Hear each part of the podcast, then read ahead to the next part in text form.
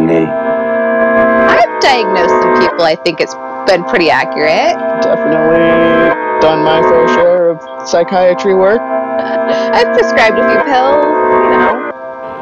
Cry, my knee.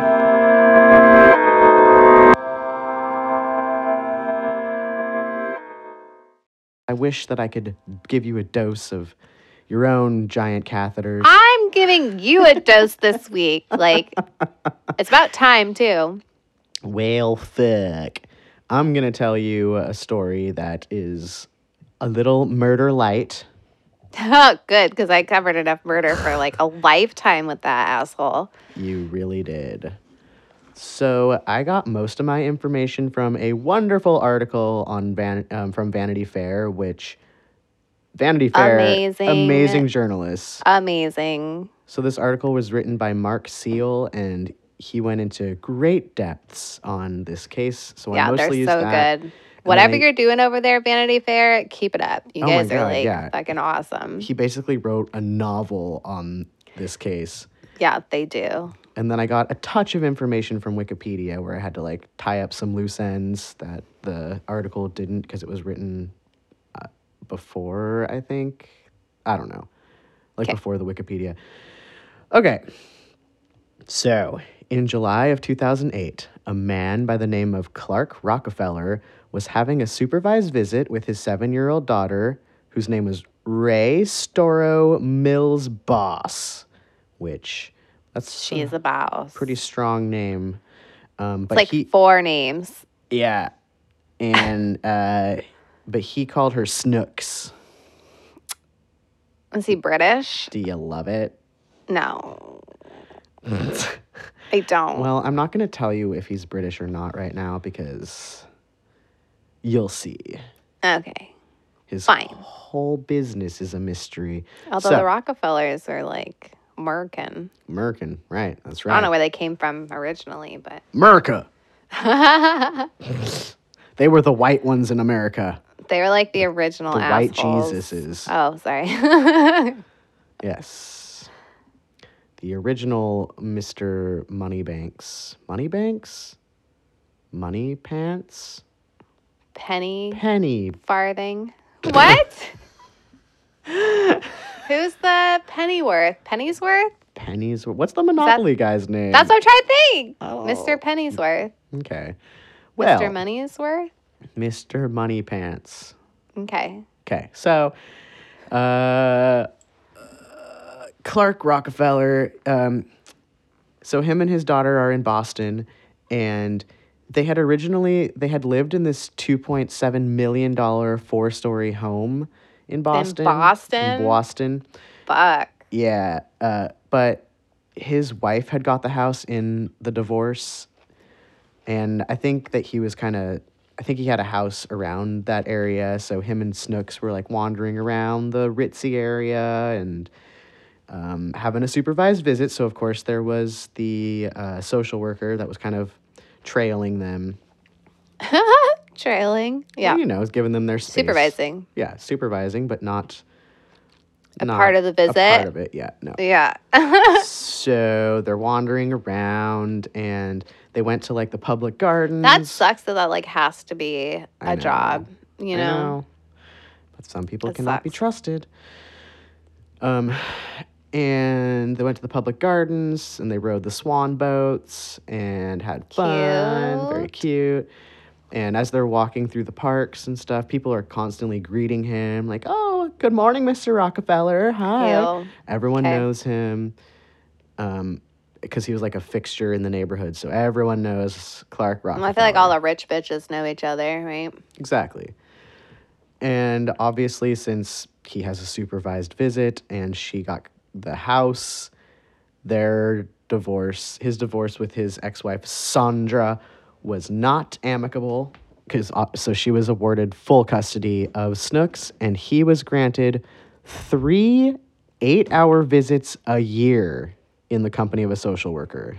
So, That's like super intense. Like, what did he do? yeah, exactly. No, like usually, you know, you get like a couple weekends uh, yeah a month or, like, at least a weekend a yeah, month. yeah Yeah, nope. Wow. Three eight hour sessions. Like a not year. even an overnight. Nope.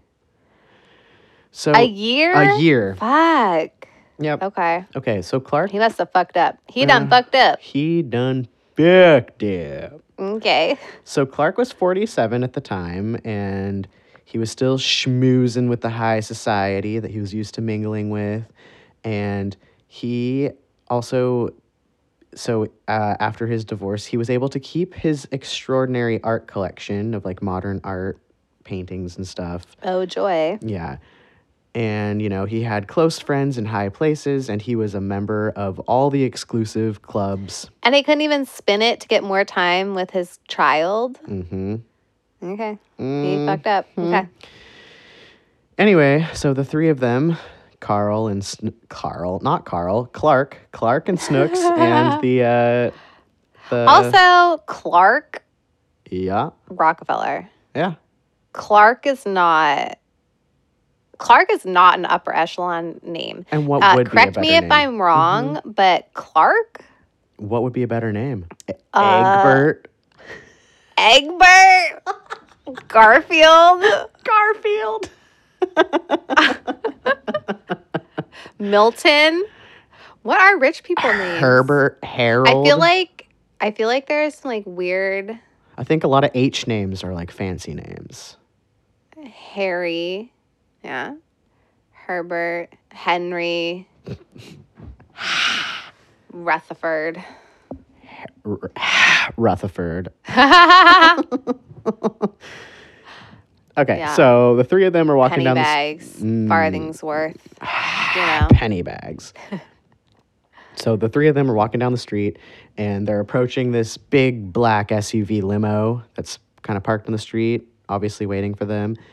Um, earlier, Clark, when he like hired the limo to come pick him up, he like told the limo driver that him and his daughter were going to lunch with some like senators and important people and sure. that there was going to be a clingy friend that was Oh, probably going to uh, be tagging along, but Uh, he the wanted help ditching clingiest friend, This guy. almost like she was hired to not let that child out of her sight. So the driver was being paid about three thousand dollars for this ride. So like to be hired out for the day, yeah. Which like, for a damn, day? I want to fucking be a limo driver. What the fuck? yeah, drive like a nice car and then get paid three thousand. I don't think that's typical. I'm gonna be a Rockefeller uh, limo driver. I think. Look, you're a limo driver for like a year. You're set for fucking life. You could drive or you could do like a couple a month and be set for life. Anyway, he's paid $3,000 for this ride, so obviously he was like, "Yeah, no one's getting in the limo without your permission cuz you hired me for the day." Uh, yeah, so as the I'm a professional. uh, yeah, basically, don't worry Yeah. about it. I got you. yeah, So as the three approached the limo, Clark quickly opened the door and got in, and he pulled Snooks in with him, and he accidentally hit her head on the door. and then he Oh. shouted to the driver, "Go, go!" And the driver like peeled out, like "Wah!" in this big limo. And in the meantime, Okay, wouldn't you? Th- okay, wouldn't you think though? I mean, I understand three thousand dollars, whatever, but also like that's so dramatic. mm, Like, I don't if know. your I, friend is that clingy, why would you invite them on a walk with you? well, I don't think that he. I think it was like he's gonna be following us from the lunch. Like I need to lose him. I don't know. I assume that a lot of wealthy people have to ditch people. Have I don't to know. peel out Peel- because someone's yeah. bothering them? Well, yeah, everyone wants your money, money bags. Okay. So Mm. the, you know the driver peels out, and as that's happening, the social worker was like, "What the fuck?" and grabbed onto the door handle. and- Yeah. and That's he a w- good social worker. yeah, but he was dragged several yards before he Oh, got before he let go. So obviously he probably got pretty hurt. That person's dedicated to their work. Yeah. I mean, what do you do in that situation? I don't even know. Uh, That's your whole job is to keep that kid safe. yeah. Now, And that like and also like usually everything goes pretty smoothly in a supervised visit, you know, but it's Mm-hmm. like that one time that it Mm. doesn't, it could go so bad. Yeah. Yeah. So uh, within minutes, Clark told the driver to pull over into a parking lot and that he was going to hail a cab to take his daughter to the hospital just to make sure she's okay after he bashed her head into the How door. hard did he hit her head? See, childhood, you get injuries. And you now just get injured. Snooks is a serial killer. I mean, we all are, according to the whole like head trauma theory. Yeah. Well, we're all serial killers waiting mean, to who- happen, I think. You know? Who doesn't get like hit in the head in PE with like a ball or whatever? You Oh, I know, do remember pl- like like a basketball recess. straight to the face. Yep, yep. Yeah. Yeah. Oh, I would never play during recess. I was like a Well, I wasn't playing. I was thing. fucking Oh. like walking past. yeah, I that was the actually worst. played with balls during P- oh recess. God, that was awful. No, I was probably like hopscotching or something or playing foursquare. Scotching.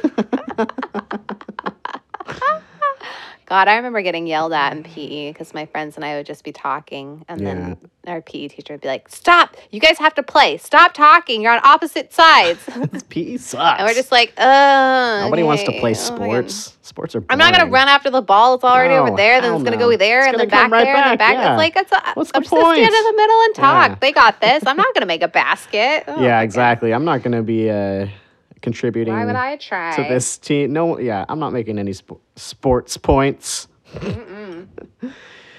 anyway, so he told the driver to, you know, wait in this parking lot for them. And then him and Snooks hailed a cab and they left.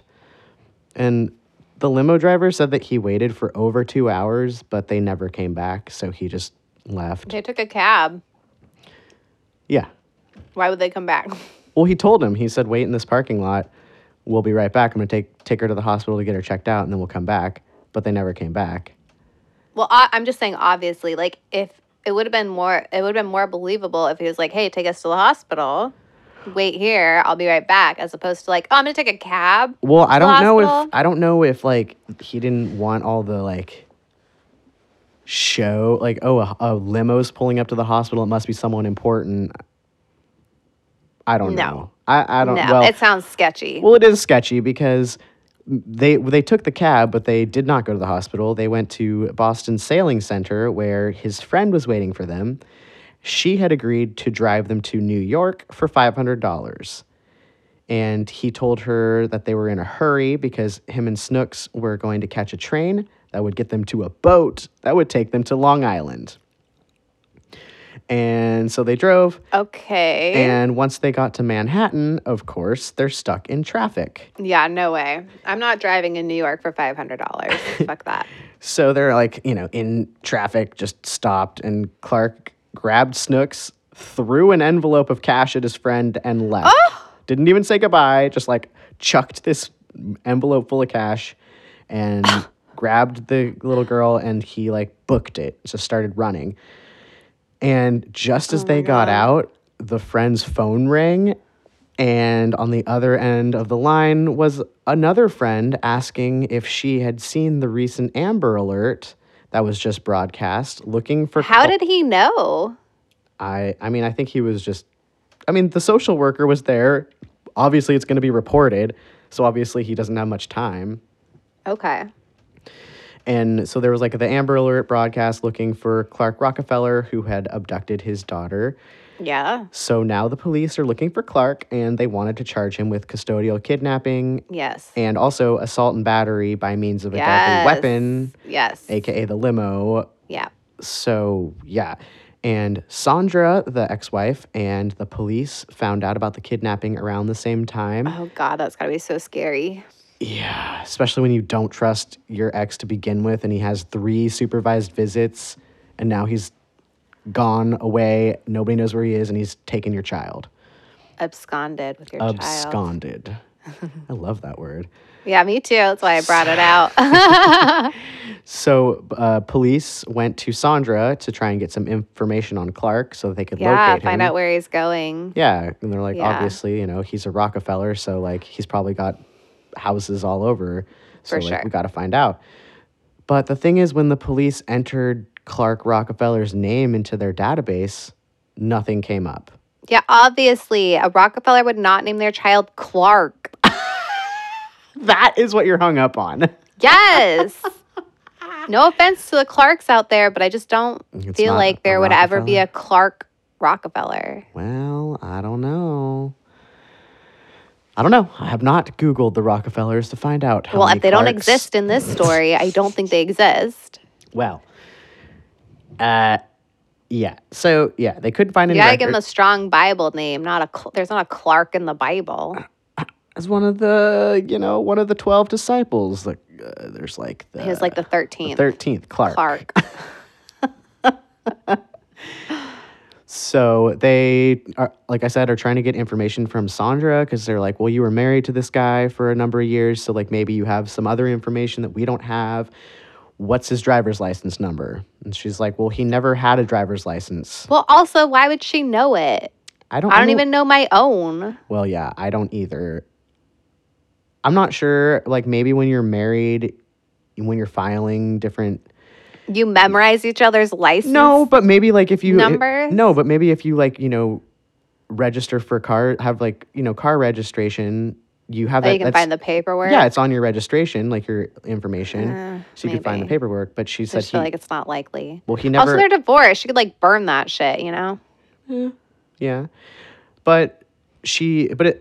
I mean, the thing it's like 2008 right now, so it could some of the stuff could be online, you know. Well, why aren't they finding it online then? Well, they couldn't. So exactly, they have Mm-hmm. no information. He didn't have a driver's license, so they were like, "Well, do you have a social security number?" And she was like, "I have no idea what that is." And then they were like, "Okay, well, is Clark on your tax returns because you guys were married for so long? He's got to be like part of your taxes."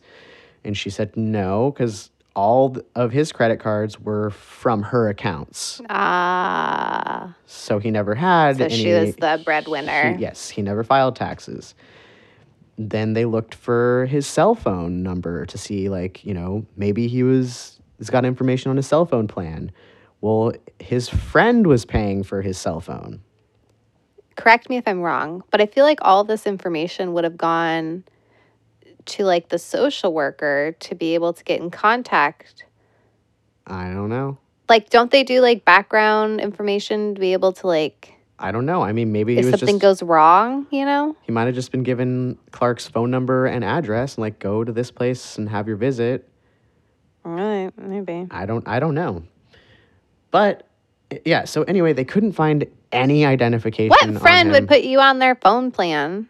Uh, I don't know. I mean, I Clark has a way with words, and I'm sure that he spun it to be like, "This is beneficial for you."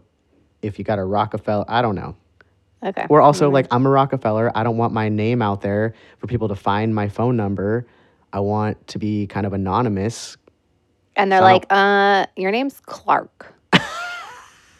Ain't no way you're, a not Rockefeller. gonna be anonymous.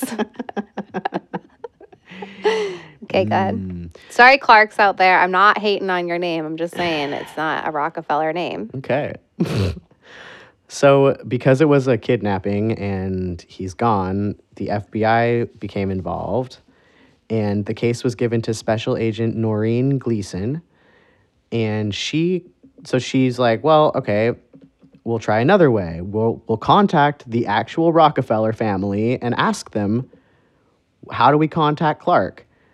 And so they call the Okay, she, but like- they already decided that he didn't exist, though. But like I said, if you're that wealthy, you might not put your name out there. You might have a friend get your phone plan. You might have your, you know, credit cards under your wife's name because you don't want to be looked up for people asking for handouts all the time.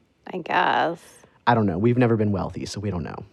I don't know anything about that world at all. You just know that Clark is not a Rockefeller. I just know that Clark's not a Rockefeller name. There's like John Rockefeller. That's It's not about it. Rockefeller, I know, but I All think they're all named Johns, John. I don't John. know. Yeah, yeah. So obviously, Gina or whatever the female John is. Gina, I don't- What's female John? Jonna, Jonna. Joan.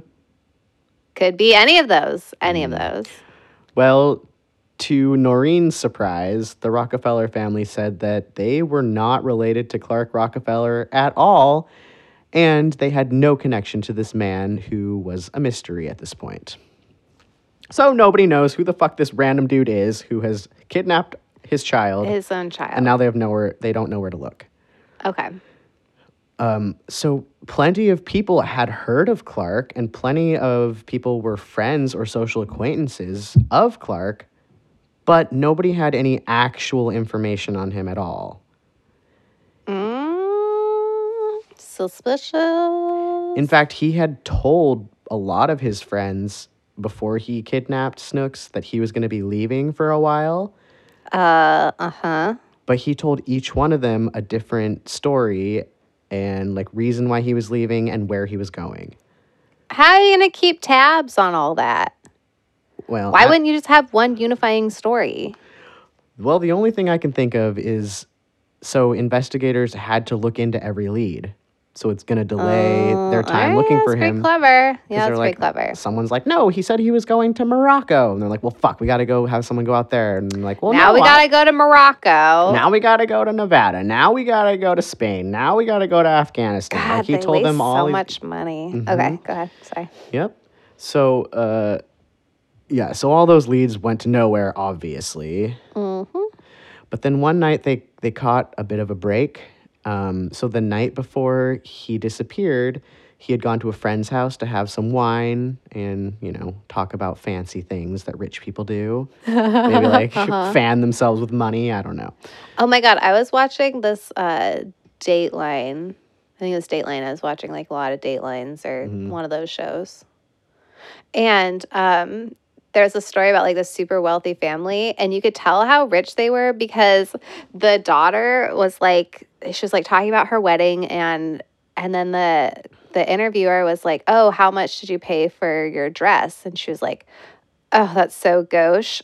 Uh, well, I guess it was like 11 and it's like $11,000 and she's like, "Yeah, I think it was about 11,000." But like the fact that they like Oh don't talk about my money, God. you know, when Yeah. they're dropping like hella money and she was like, "Oh, that's so like embarrassing that you would even ask me about money. Like I don't talk about money." $11,000 for a dress you wear once. a dress. And she was talking about how her wedding costs like over, she was like, well, we went a little over budget. And it was like over a hundred thousand dollars for this one. Okay, anyway, And there sorry. are people starving, Yep, even though they're working full time jobs. yeah. and these bitches are spending that much money on a fucking dress. Well, it is pretty gauche to talk about. It's pretty disgusting. Yeah, exactly. Uh. okay, so like I said, he had had wine at this friend's house, and the friend contacted the FBI and said that he still had the glasses that they drank from that night, and they hadn't been washed. Oh, oh, hmm I guess the maid was Also- off for the night or something. yeah. 'cause What? Where is your dishwasher uh-huh. person? Not there. Maybe he ate. Some, Slackin'. maybe they ate some bad pudding. Slacking. So they sent the glasses to the FBI lab in Virginia and they waited for the results. The FBI decided in the meantime to release pictures of Clark that they had. What are the chances that the glasses would not have been washed? Uh, probably not very high. Wow. yeah. So they released pictures of Clark to the media in the hopes that someone would have more information, like anyone, please. I Someone feel give like us yeah, you do information. that like immediately. Yeah. Like release a picture of the kid and the dad. Well, I'm sure that happened kind of like all simultaneously where while they're looking and Right, right. collecting evidence and following leads and they're posting a picture. Um, they were not expecting the amount of varied information they got back. Because everyone So- knew him, but nobody knew him. Exactly. They Oh. got calls from all over the United States. Some people called in the tip line saying that the man pictured was not Clark Rockefeller. He was a man named Chris Gerhart, who was a film student at the University of Wisconsin. See, now that sounds like a rich name. Chris Gearhart, yeah. Um, s and then other people called in and they were like, no, that's Christopher Chichester, who was a descendant of British royalty and lived with some people in LA. But he had And that va- sounds like a stupid name. Chichester. well, Hmm. it's a real name. of the English Chichesters. Mm-hmm. Yeah. but he had vanished from LA around the same time that the couple he was staying with vanished. Uh. Uh, uh-huh. Oh. And then Also, uh, he likes those ki- like he sounds. does like C's, Okay. big into the C's. Yeah. Other Because people he is a giant C word. Oh. other people called in and they were like, "No, no, that's Christopher C. Crow. He's a TV producer." CCC? Uh-huh. okay. He's a TV producer who worked for at least three Wall Street firms before vanishing, which I don't know what Wall Street firms need a TV producer for, but apparently they do. What? Mm-hmm. He is eclectic. And then still many people knew him as the influential, powerful man named Clark Rockefeller. At some point along the way, bones were found on the property Oh, of the missing LA couple. Yeah. So now he was being sought for questioning um, about Yeah, obviously. the bones. Yeah. Authorities were concerned that he might Well, who who's being sought for the bones? Oh, Chichester. Chichester Cl- Rockefeller. Uh, No, no, but when he was Chichester at the time. yes. Okay. Yeah. Mhm. This is always so amazing that people can do this. They just like infiltrate a society, like a whole group of people. Oh Uh, Yeah. God. Okay. And And, it's like not- wealthy people who are Yeah, like so exactly. snobby and like like exclusive Yeah. and like elitist, but then he like and he was finds a welcomed, way in. welcomed right into their crazy. little- okay. um, cult. Um, so authorities were concerned that he might try a murder suicide with his daughter. Since, oh God, why? Well, since usually custodial kidnappings or also just kidnappings in general usually don't turn out well. oh God. Um, so the FBI was like, we need to find this guy now because Yeah. she's in Well, I feel like any danger." kidnapping case, it's like, yeah, Yeah, find and- him now. and we yeah we don't we don't even know where to begin looking for him everyone is Right. saying a different story we're Right. concerned for this child so the wine glass fingerprints finally came back from the lab and one thing was for sure that What's that?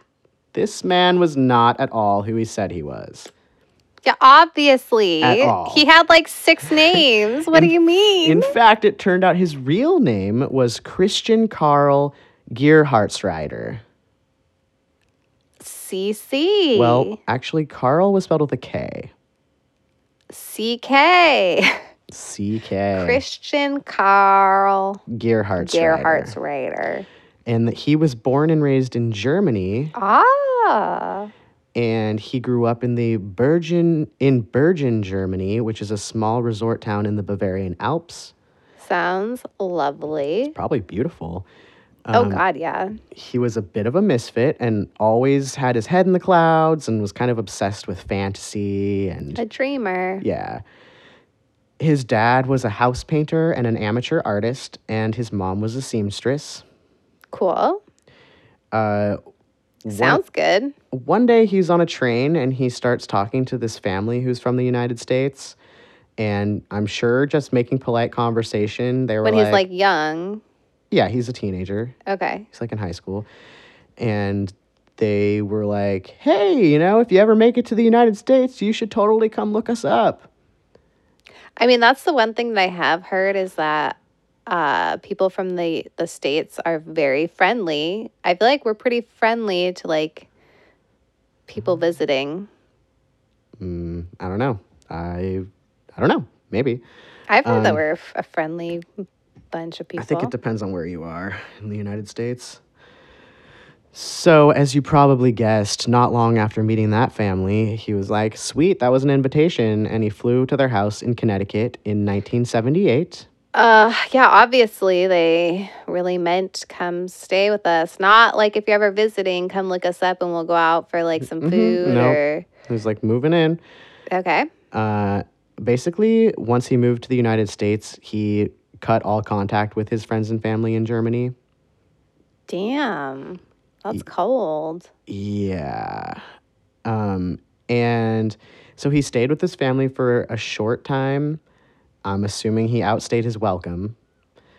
I don't think he ever had a welcome. I feel like that was like an invitation to go like They eat. like he like comes over and they're like having dinner and they're all just like waiting for him to they're like looking at their watches like it's Be like, getting oh, late." where where are you staying It's while getting you're pretty here? late. Also, why are you here? are you like, what are you doing here? Well, I think he got the hint. So he posted an ad in a local paper looking for lodging. And How long did he stay there? I don't know. They didn't say. How did he get here? He flew. what the fuck? Okay. Uh, so he ended up. So this family, the Savio family, um, answered his ad, and they were like, "You're welcome to move in with us." And he told them that he was an exchange student, and so he en- enrolled in the. That is like the shoddiest exchange program where they're like, okay, yeah, come on over, but we're not going to find you like a family to stay with Mm, yeah. or have any connections for you or like set you up in a dorm or anything. It's just like, well, come on over, You know, this is the '70s. I don't figure know. it out. But he did. He enrolled in the local high school.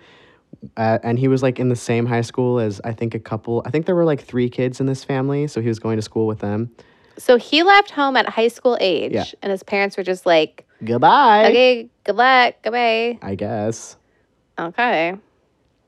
Uh, and Well, who knows what he told them? He could have been like, I've Exactly. been accepted into this like yeah, program. I'm gonna be program, Going, and it's like the '70s, so it's like I can't long distance call you because that's gonna be really expensive. Yeah, So yeah, I won't even write letters, but whatever. Yeah, I'm gonna be busy with school. When he enrolled, he went by the name Christopher Gearhart's Rider instead of Christian. well, so he he's like hated that name, Slowly so changing his name. immediately, Yep. yeah. So there, he practiced his English and he cultivated his stylish appearance. He told the family that his father worked for Mercedes and that he was, uh, you know, pretty, he came from a pretty well off family.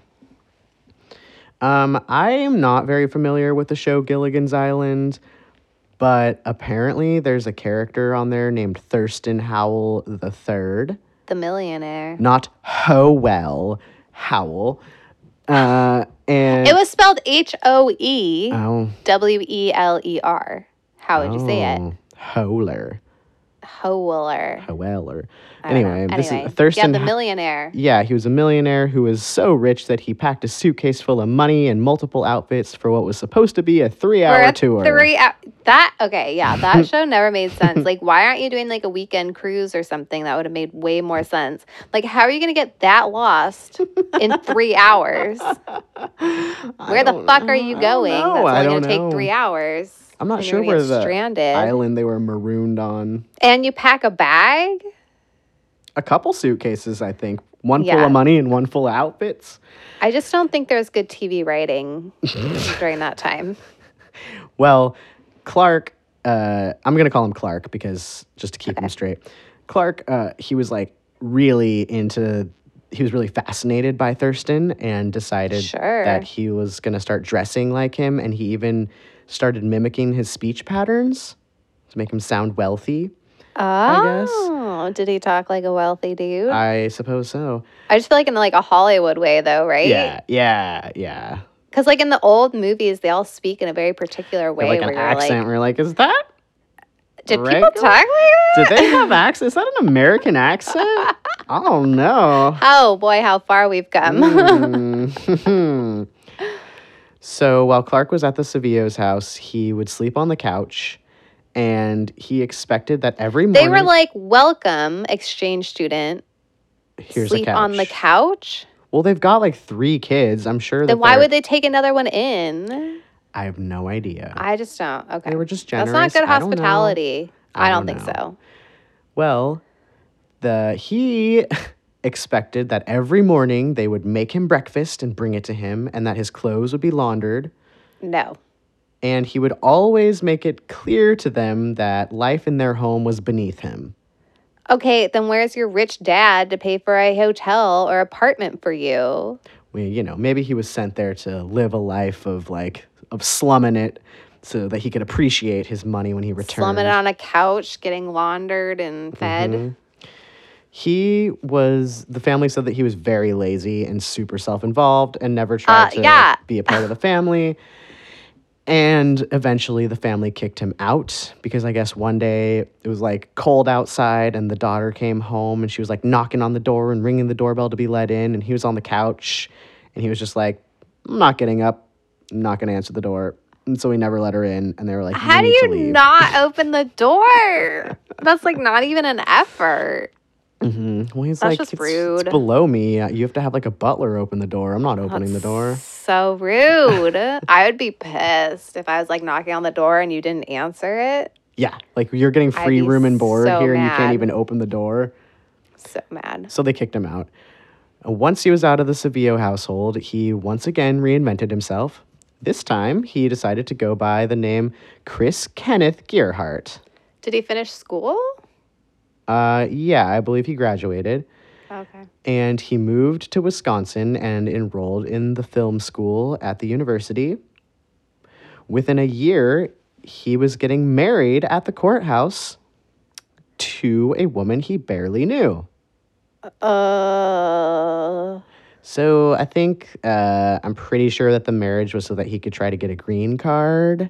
well, that's a very generous young lady who agreed to marry him. Yeah, and once he got his green card, they divorced. But I'm not sure which name his green card was in, so I don't, I don't know how that works. But he got well, a green I mean, card. honestly, like, I just feel like in the 70s, are we in the 70s right now? it's year are we probably in? like- well, he moved to the United States in '78, so it's probably like 1980, depending. I on just feel what- like I I'm- don't know. yeah. In in the eighties, did they even have like people's pictures on their I don't know. like ID cards, their driver's licenses? I think so.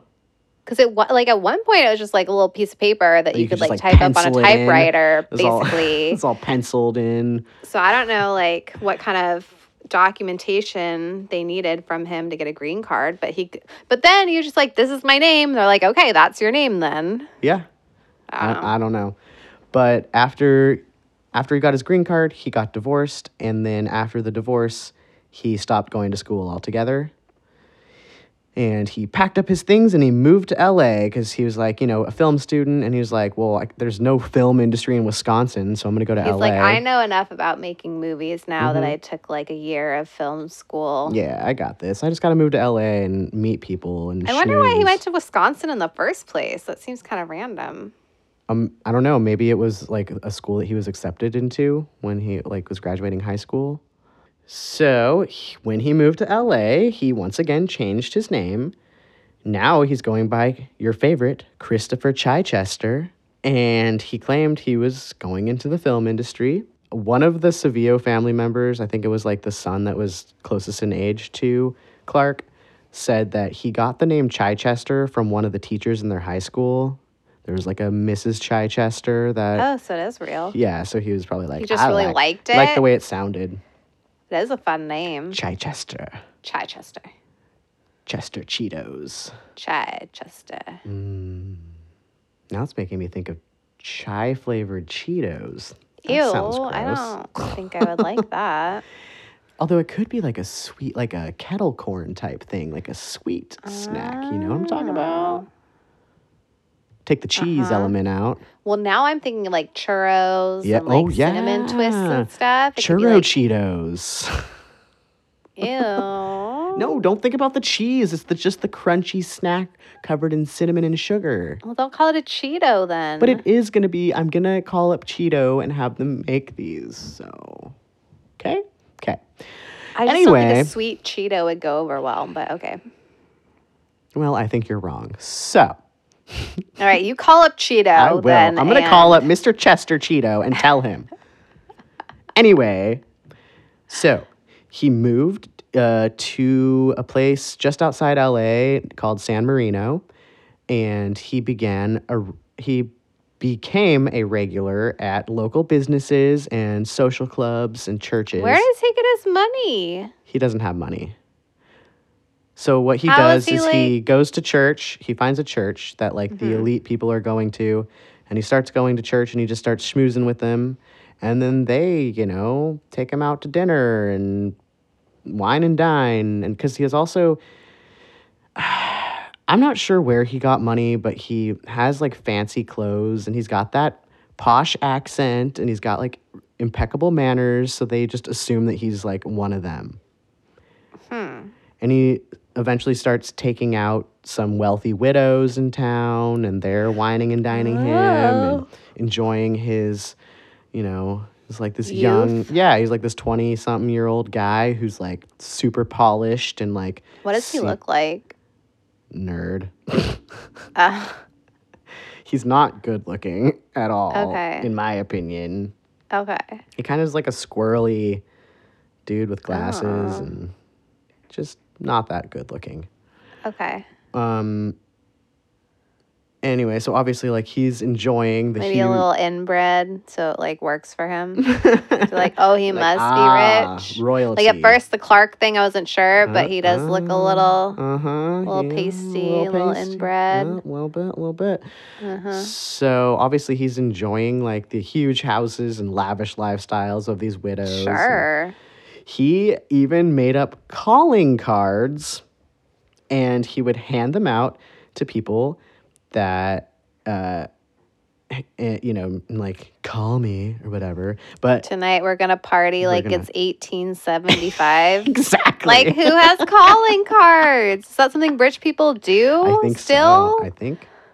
Heck. I don't know. I, I don't know. Calling We don't. Do, card? we're not in the elite echelon, so we're not. Should I be sure. printing out calling think cards? We should have calling cards, and you have to have Sorry, I missed you. but the thing I is you- called. your you have to have your family crest on it, like he did. So he had the what he can he said was the Chichester family crest, the Chichester crest. Chester Crester, and his name on his calling cards was Christopher Chichester, the Thirteenth Baronet. Oh, little Cute. baby Baron. Baby barons. Does So I- that exist? I think so. So everyone was like, "Oh, he must be royalty because well, he's number 13. so 13, yeah. fuck.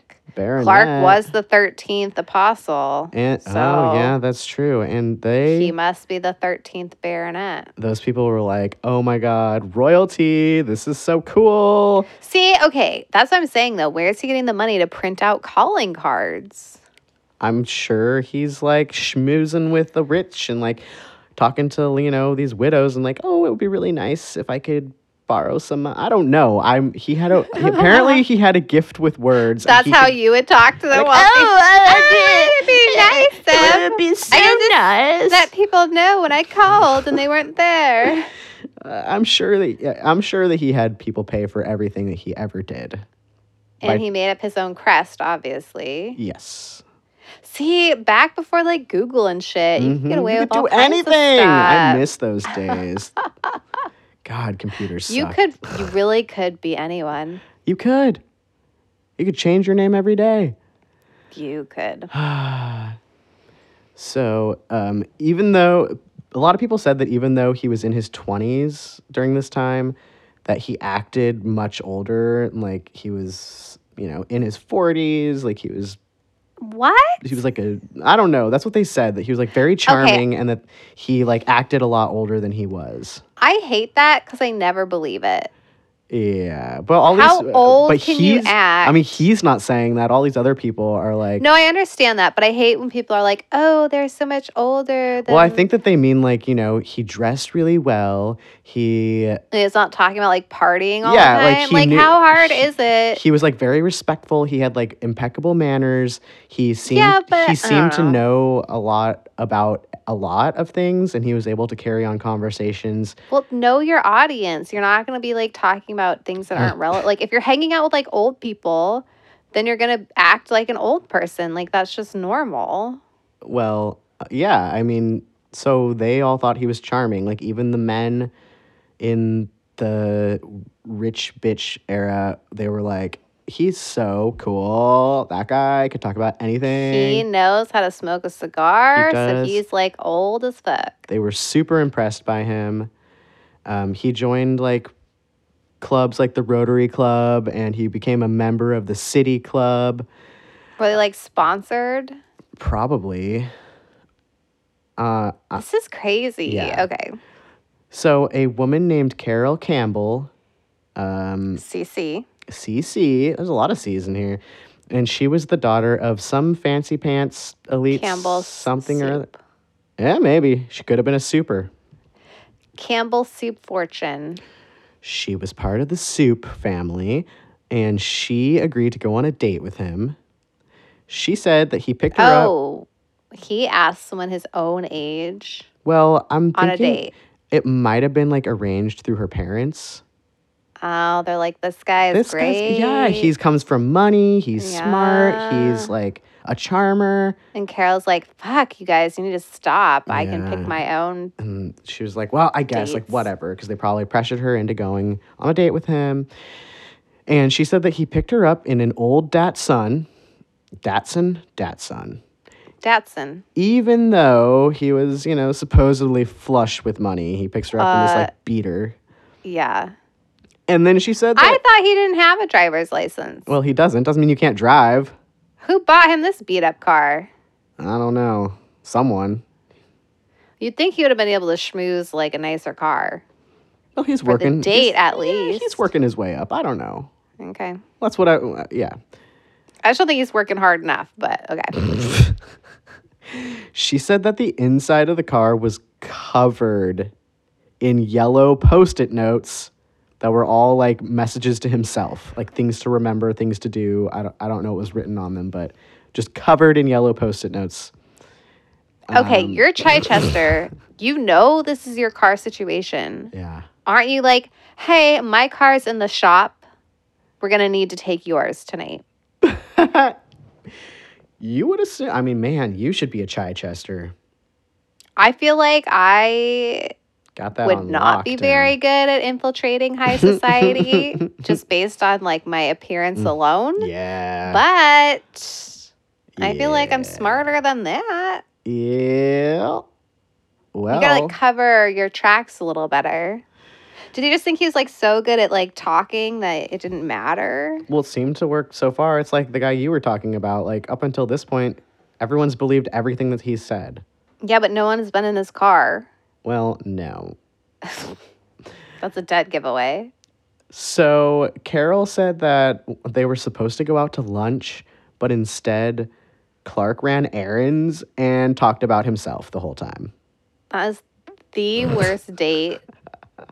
Do you think he was trying to impress her with Yeah. like the errands that he was running? Where he's like, Oh, Probably. I have to pick up my dry cleaning. I get my clothes dry cleaned. And she's like, So fucking what? I, I probably. Oh, God. I hate people who talk about themselves all the time.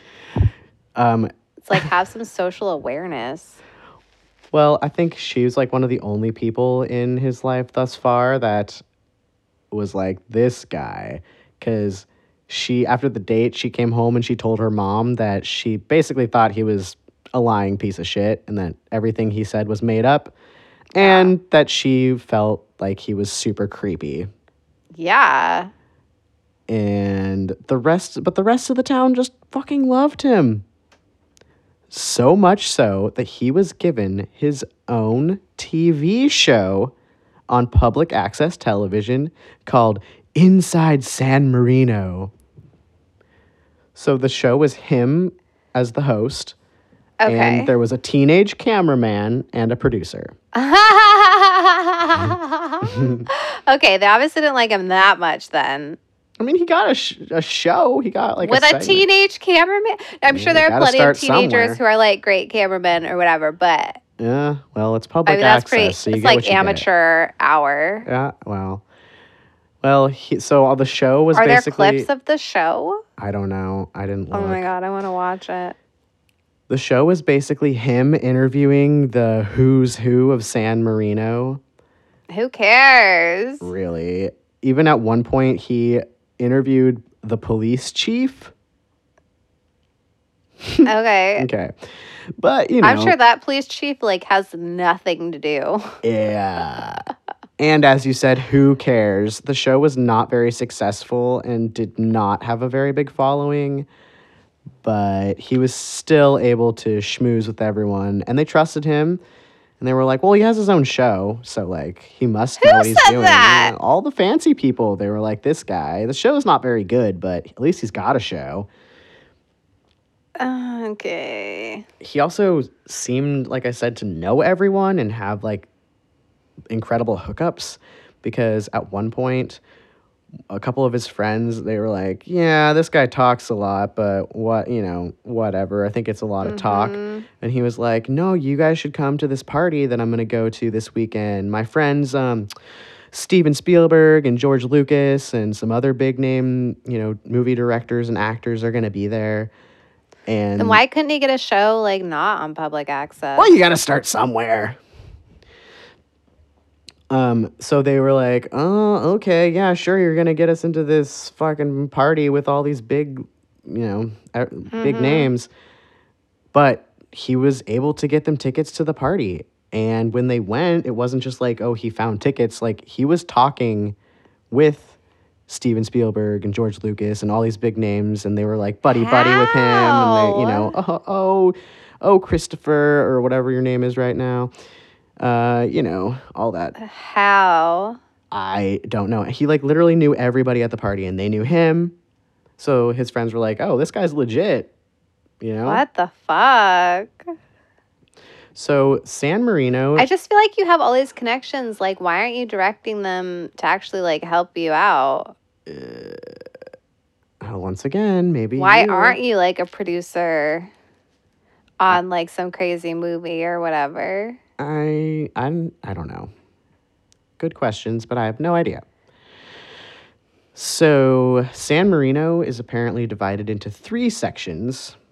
The super elite, which is called Super San Marino, Because which they're super. super and housed the wealthy elite, Yeah. like the The untouchables, richest basically. of the rich. Mhm. And then there was What'd you regular call them? untouchables. No, I feel like that's the opposite. No, no one can touch them. They've got all this money. They just pay people. yeah, off but for in everything. India, the untouchables are like the Oh yeah. lower caste.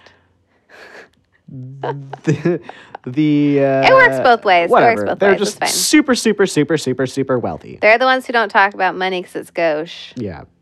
And then there was regular San Marino, which is just Oh. called San Marino, The regular riches. which housed doctors and wel- Ugh. wealthy professionals. It was like, Gross. Ugh, God. They're like And working then- for their money. Then there was even grosser sub San Marino, which housed Oh, lower income people like teachers. subpar. hmm Okay, here's the thing about that though. At least, at least like the teachers and other like workers could actually live where they were teaching. Unlike San Francisco, where like teachers can't really afford to live. No, they all li- live on the outskirts. where they're like teaching and firefighters can't afford to live where they're like putting out fires. Yep. So why are they America. going to give a shit when your house is on fire? They don't live there. They can't afford to. The land of the free and poor. I don't know. It's Okay. such, such bullshit. So, uh, as you might not have guessed, Clark lived in sub San Marino, which I'm sure he did not. I'm sure he Why? did not tell anyone where he actually lived.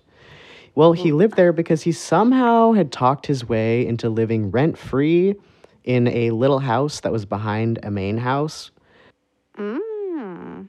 where A this stepmother unit, if you will. Yes, where this older woman named Dee Dee Sohus lived, and she was a reclusive alcoholic. So Oh, Dee Dee. I'm sure he was like, easy, you know, it's easy to take advantage of this woman. I get this free room and board. How did he even find She- her? Like, how does he find these I don't people? know. I don't know. He might have put, put an ad out again. Um, I'm not sure, but Need somewhere free to live? yeah, well, he convinced her to let him live free in the back, and she kept to herself in the front. And so everything was going good until Dee Dee's son, John, and his wife, Linda, moved in with Dee Dee. Um, the couple had been recently married and they were in their 20s, and they both worked pretty, you know, pretty intensively. They were both like out of the house a lot working, but they were Sure. both really happy. And but the couple seemed to vanish shortly before Clark vanished from Dee Dee's mother in law unit. oh, In fact, in 1995, 10 years after the couple went missing, there was a segment on Unsolved Mysteries, yeah. and the segment was called San Marino Bones, Oh. which talked about bones that were discovered in the yard when the new homeowners were having a pool dug up. Like dug, they were digging to. It's always when I you're. want to digging say up- they're they're digging for a pool. pool, but it's not like there's a pool underneath that they have to like unbury. It's like Yeah, they have dig to a hole un- for the pool. Yeah, they have to unbury the pool. So when they're digging, They found three plastic bags that contained bones in them. I wonder how many pool putter inners Mm. have dug up things. I'm Like, a I pool mean- putter in her. Even like, you know, when you bury your cat in the backyard, Oh, yeah. you know, like they have to dig up bones all the time. Well, especially for like a, right? for a lot of pools with like deep ends and stuff, you're digging like what seven feet down, eight feet at down. least, yeah. Uh, I mean, it must You've be got to be digging up some interesting. stuff. probably some cool artifacts too. I would imagine. Dinosaur bones, who knows? Arrowhead. I want to be a pool digger upper and find all the cool things Let's start a pool company. called pool digger uppers. Yeah. we'll digger up your pool. The Chai Chesters. We're pool digger uppers. but So. we get to keep anything we find. Yeah. Finders keepers. That's like Finders, uh, in our keepers. in our claws. That's a th- our clause crest. in our oh finders keepers. you know that you're not part of the upper echelon when your family motto is finders keepers. I mean, I don't know. There are some rich people who that's how they got That's their true. way, you That know? is true. Finders keepers. Even though someone else found it and you basically stole it, but finders keepers. Mm, Yeah, looking at you, fucking Graham Bell. So, uh, blah, blah, blah, blah, blah. so the workers found bones, Yeah. and on the episode they of Unsolved Mysteries, they actually showed a picture of Clark, asking anyone with information on him to come forward because 10 years after he had left. Yeah, So he had plenty of time to, like, yeah. So he left in '85 from Dee Dee's, and then in '95, Unsolved Mysteries did a segment. okay, Unsolved Mysteries was like a great show. Yes. because I think they got a lot Yeah. of like information and like could have like solved some shit. Yes. Like we need good shows like that again. Yes. Like Am- America's that Most show. Wanted and Mhm. stuff. Yeah, so good. yeah so the they were like here's a picture of this man known as christopher chichester or chris crow or whatever he was going by at the time and if you've seen him please contact us we just want to ask him some questions because he was one of the last people to see this couple alive or at all just you know and Dee Dee, the mom, didn't report them missing for such a long time because right before they disappeared, they had told Dee Dee that they both had gotten government jobs that were very secretive and that they couldn't say more, but that they were. Nope. The plan was that, like, the job was in New York, so they were going to leave and go to New York for about two weeks and, like, get set if up you there. ever get a secretive job, you better tell me what it is. I can't. It's a government job. I, I don't give a it's, shit. uh, I won't tell, but you secrets. gotta tell me. It's secrets. Um, and we're going to New York for two weeks to get set up, and then we'll be back to No. get our stuff, and then we're moving out there. That is so suspicious. No. It is suspicious. However, Dee Dee is an alcoholic, and she didn't think it was that suspicious. Well, apparently they didn't either. they didn't, because um, Linda had actually called a friend of hers and told her, like, "Hey, we got we got jobs, so we're gonna be gone." So it was like, you know, it wasn't just Dee Dee saying. And the that. friend was like, "Is this a job you applied for?" yeah, Or did someone I like don't know. send you a note in the in the mail like you got in you've been crayon recruited. writing. You- the CIA wants you. Yeah, I don't, I'm I'm not sure, but she did talk to a couple of friends and told them that she had just gotten a new job, and I think like she had said she applied, and then they f- the the government found out that. Uh, John was qualified too, and they were like, "Well, we'll just hire both of you. Both No. of you fly out to New York. We'll no. get you set up." No. Well, Linda's sister was very suspicious because she Good. was like Linda. Um, Linda is someone that like communicated with her a lot, Yeah. and she hadn't heard from her sister in a while, Mm, and so she reported them missing. Good. But like, police couldn't really do anything because What they do didn't. they have to go on? yeah, they had nothing to go on, and so they would periodically go to Dee Dee's house and ask her where her son and daughter-in-law were, and she was always like, you know, drunk and slurring her words and. Mm, Dee Dee. she told she would always tell them that John and Le- John and Linda were on a secret government mission and that she she had a source who knew where they were and was giving her updates on their mission. So they didn't have to worry and they weren't missing. Like she'd be No. like, "Ah, How many times do I have to tell you? They're not missing. They're on a secret mission. So she's getting updates, but they're not like writing letters or calling No, or anything. They can't. They can only talk through their source.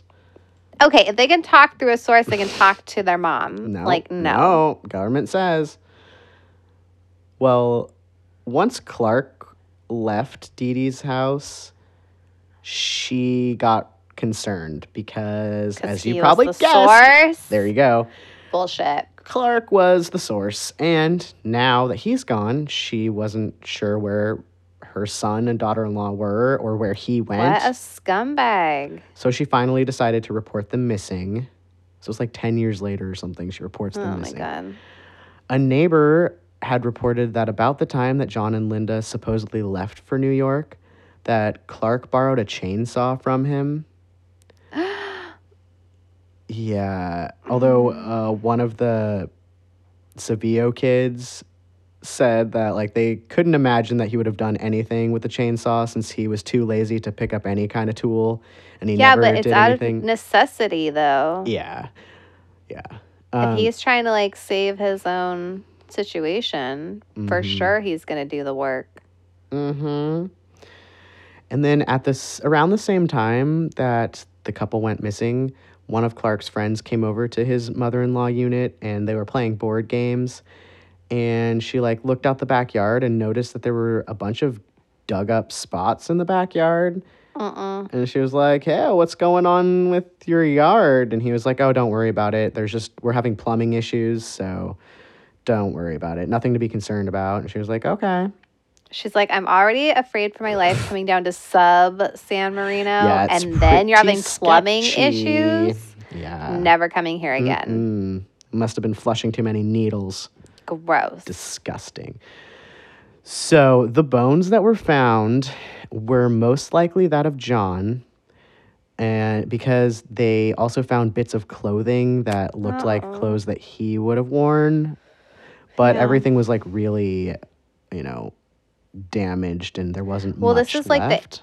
80 Yeah. Mm. 90 Ninety-five was when so like, can't 90s, do yeah. dna You know, I was wondering about that, but I, I didn't find anywhere on this on this one article um, that said they did any kind of DNA testing. well It i just- don't think back then back then it was like you needed like a lot Yeah, of dna i don't think they were doing like bone marrow or anything at that point yeah, I'm not sure, but if there's they- any I don't- left even Yeah, they just thought that they, it was probably John's remains, um, and there was no trace of Linda though. So was like there all- a sign that they had been cut with a chainsaw it didn't seem like the bo- the bones weren't cut, as far as I can tell. okay So I'm not sure, but I mean, there were was three. Mm-hmm. he like cha- using a chainsaw to dig holes I don't know. I don't know. Maybe, maybe there were cuts. I'm not 100 percent sure. There wasn't much information on what they actually found, other than three plastic bags that had bones in them, and all the bones were from one body, then that means they had to be s- like the body was taken apart somehow dismembered. Yeah, he might have like chainsawed the ligaments, and the bones weren't. okay i don't want to talk about it anymore Okay, well, you brought it up. so I we're know, Talking about I chopping know. up bodies. All right. I don't want to talk about it. Okay. So, like I said, there was no trace of Linda, though, that they could find. And also, John's truck was stolen. Uh, and it turned up in Connecticut.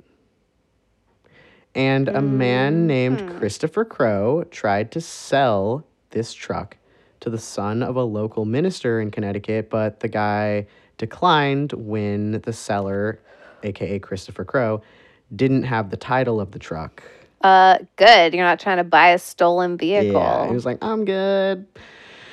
Um. So, Wow. but but Clark needed to get rid of it, so he just ditched it somewhere in Connecticut. sure. So now we're back in Connecticut, and he's going by Christopher Crow, and he started doing his schmoozing again, and he's I can't believe he drove it that far. Mhm. without a license. How irresponsible! No, no, I mean, just like that's quite the feat to like be like, I need to leave town. I'm going to steal this person's truck. I could get caught. It's going to take me like days to get Mhm. out there. I could get caught any of these days hmm with a truck that's not under my name and I don't have a license. Yeah, but up until this far, he's not been caught for anything. So, That's Yeah. Mm, just crazy. so he's uh, he's joining all the elite private clubs and talking to all the older ladies and getting working his way up the Food chain. food chain. Yeah, the social pyramid. One day he was at the Indian Harbor Yacht Club acting like hot shit when he started chatting with someone from a leading brokerage firm called S.N. Phil- Phelps and Company. And this guy's like, I like the cut of your jib, Clark. I mean, Chris, Christopher, the fuck's your name now? I don't remember uh, I'm going to get you an interview at my work. And so he got an interview with well known venture capitalist Stan Phelps. Phelps hired With no no Nothing. background in this at no all. resume, nothing. Um, Phelps hired Clark as a quote unquote computer whiz. what? Yeah, apparently he was really good with computers. Okay. And according to a fellow employee at the firm, quote, this guy, Christopher Crow, looked like he was worth a million bucks. The way he dressed, the way he carried himself, his air. Always had custom made shirts with his monogram, CCC, on the pocket. Ugh. The Burberry raincoat. He said he was a produ- producer from LA who had done all of the Alfred Hitchcock remakes. And if you go back 20 years, there was a Christopher Crow who was a producer. So it all checked out. I just feel like of all the movies Oh. pick a better Well, pick- I mean, I've never seen the remakes, but why would they remake Hitchcock? I don't know. I wouldn't imagine they'd be very good. I don't know. We'll have to investigate. It's just that CCC thing he likes so Mm, he much. does like the seas. He was hired as the computer guy, but he was often found in the trading room chatting it up with all the traders. Traitors. Mostly he was chatting about himself. Ugh. I hate him. Yeah, he would talk about like made up family members, like, oh, my mom is in France right now, like doing this or that, and like I'm gonna go out there and My my mom Kathy Rockefeller. uh, Kathy Rockefeller, Susan Rockefeller, Uh uh uh, Susie Candy, Susie Joe Rockefeller. Candy Rockefeller. Yeah. Um, and he would like uh, talk about all the cool things that he was doing and all the places that he was going and And they're like, who cares? how he was so rich. He even had a picture of a mansion printed out, like on photo paper, that he was showing his coworkers. And he's like, This is my mansion in France. Isn't it cool? And they were like, I just like carry it "Wow." around with me so I can look at it all the I time. like to look at it and daydream. But unfortunately for him, that job was somewhat short lived because He wasn't working. Well, no, that wasn't the problem. The problem was that when they entered the social security number he had written down on the hiring form, they were like, Weird, this is not connected to Christopher Crow. Uh, not only was this not his number, but it was the social security number of David Berkowitz, aka the son of Sam, serial killer. So. How? Needless to say, he was let go. I have no idea how he got that information, but he did. you think he knew? Of course. Okay. Yeah. I mean, what are the chances that he just made up numbers and it would go back to a serial killer? Well, that's, I don't know. I, mean, he you just knew. kind of like pick some numbers and, I think he knew. well, that's for, okay. Well, don't worry about him because he was able to land a job right after. Will, when you get your green card, do you get a social security number? I don't know. I don't know. I don't know.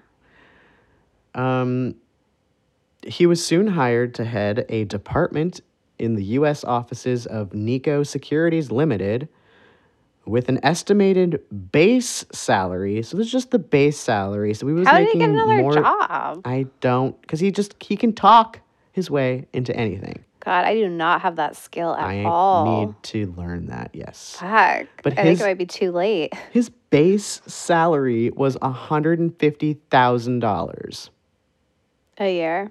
a year, Fucking I. just the base. So you know How he do was I get making that more job? than that. Uh-huh. I feel like I'm more qualified than this guy A hundred for like percent. all these jobs. And he, like you said, got the job with no degrees, no experience, just the gift of bullshittery. His coworkers at Phelps could not figure out how he managed to get that job, yeah, no one can. but he was shortly promoted to vice president of the company. Because he was so good at his Uh-huh. entry level job. He just, he could just talk himself into anything. How do you do that? And then he's like talking about himself all the time. What Mm-hmm. I just don't understand. He doesn't seem charming at all. One staff member said, quote, It was obvious he had no experience, but he certainly knew how to walk the walk. He was hired as sales manager of corporate bonds, but he had never sold a corporate bond. I mean, that's pretty typical though. The administrative positions go to people who've never done the thing that they're supposed to be in charge of. Oh yeah, nepotism. Everyone all those assholes get hired and because they know someone that knows someone. Well, not, just because that of what though. they Also, do. like edu- like they go to school for something different. Like you know, teachers go to school to be teachers, and then administrators go to school to be administrators to tell the teachers how to run their own classrooms, even though they've never been in a classroom. Sure, It's like that too. that that does happen but a lot of times it's people get hired and have no reason to be hired at a position but because yeah, they that know for sure someone happens too. they're going to get a position a high paying position and I mean, look at our last presidential cabinet. Shh, fuck yeah ugh don't look it's disgusting um so he yeah so the coworker was like yeah he had no idea what he was doing and it was pretty obvious Obviously. Well, the other thing too is like someone like him is not trying to impress the underlings. You know, No. anyone he sees as beneath him, he's not going to try and impress them. he right. saves it all for like the sure So he can't like fool the people who are on his level or like below him. Yeah. Yeah, you're right, because that doesn't help him climb the ladder. Um, but he was eventually fired from that job. I'm not Because he can't do sure- it. I'm not sure why, but he managed to get yet another job he had no business getting. Jesus. But because at the time the Connecticut State Troopers had found John's abandoned truck, and I think that they, you know, saw the unsolved mysteries and saw his picture, so they were looking for him, and he, so he got he gets hired, and then like within like a week, he tells his new coworkers that he has to quit because his parents need his help. You see, uh, they went missing in Afghanistan and he had to go look for them. He's going to go look for yeah. them. So, like, thanks for giving me this job, but I gotta go. My parents went missing. So he abandons this truck in Connecticut and then sticks Mm-hmm. around Connecticut. hmm See, I just feel like I don't know. Mhm. he's just sloppy. hmm And then he disappeared again. To Afghanistan to save his parents. Right. But what he really did was he moved uh, to New York, I believe, and he became Clark Rockefeller. And to pull this off, because he's a Rockefeller now, he's got to be loaded with money. Right. Uh, some people said that the money, uh, that he got the money from hoarding what he was making at his high paying jobs. Yeah. Um, and then others say that he might have gotten some money at the horse race tracks because his, what he called his godfather, who Uh-huh. was a New York businessman, was always at the racetracks and like was pretty good at the tracks. So they think like maybe he got some pointers from him or like went to the tracks and won a bunch of money. Charming. Very cute. How reliable is that though? Oh. I don't I guess unless you got some insider information. Yeah, yeah, I don't know. Um, he vowed never to return to Connecticut again, and he told all his new socialite friends that it was because his parents were murdered there. Okay. Okay. Anyway, so he gets things going again, you know, finds a church, the St. Thomas Church. See, he does not seem lazy to me. No, and he, he's meeting the higher echelon society and and he uh, he got himself a purebred Gordon setter named Yates. And, now that's a rich name. and that's when he started amassing his large collection of modern art. Um. Uh, I during mean, this he started painting his collection Yeah. of modern art. so, probably. He, uh, during this time, started acting a bit paranoid um, around his. Oh, gee, I wonder why. It's Mm-hmm. not like people are after him and he's like wanted. Well, he did like a weird thing where he would wear this like earpiece thing that he told his friends was connected to a security detail that was like constantly trailing him and he had to like check in with them and like make sure that because he's a rockefeller they, they got to make sure that he's okay and he's safe so he would like you know be having lunch then he'd be like oh hang on a second and then he'd like pretend to talk into his earpiece like it's all good all clear over here don't worry or like you know what's, Okay, what's first that of So- i got i all- gotta go the security says that uh I gotta First of all, go." the security are the ones who wear the earpiece, not the Well, they- person they, are like watching. Well, they have to contact him when he's in danger. No, they're supposed to be watching him at all times. What do you mean? Second of all, he's like, "Oh yeah, they're just you'll, they're so good, you're never gonna see them." That's Yeah. like how good they are. Yeah. Oh my god. But like, it kind of made some of the friends believe that he was a Rockefeller because they were What? like, yeah, they were like, well, he must be rich and important if he's got security detail. that you never see, and he's the one wearing the earpiece, like he's head security. No, it These was people for are contacting dumb. him, and they Are kept other their rich distance. people like start suddenly getting these? They're like, oh, we got to do that Gotta too. get the earpieces. Oh my god. Yeah. Um, so he moved into this apartment building, and his next door neighbor was this art dealer, and he he told her, you know, when they met, that he was working on solving third world debt, specifically in the Pacific Rim. Oh It's damn. like, wow, what a great guy.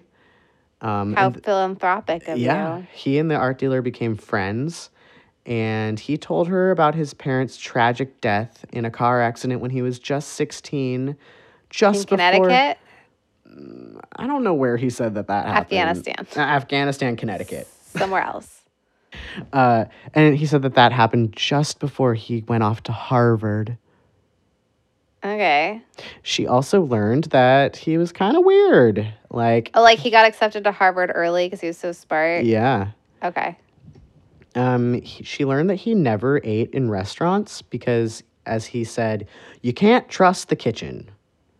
Or just that he was poor and he Yeah. couldn't afford to eat in restaurants. Yeah. And his diet consisted mainly of cucumber and watercress tea sandwiches. That's delicious. only on Pepperidge Farm bread with the crusts That's- removed.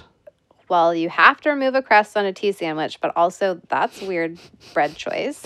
And he had to have the Pepperidge Farm cookies, preferably the Nantucket variety. I just feel like you're like so rich. I mean, for like poor people, Pepperidge Farm cookies are pretty pricey, Mm-hmm. you know, compared to other cookies.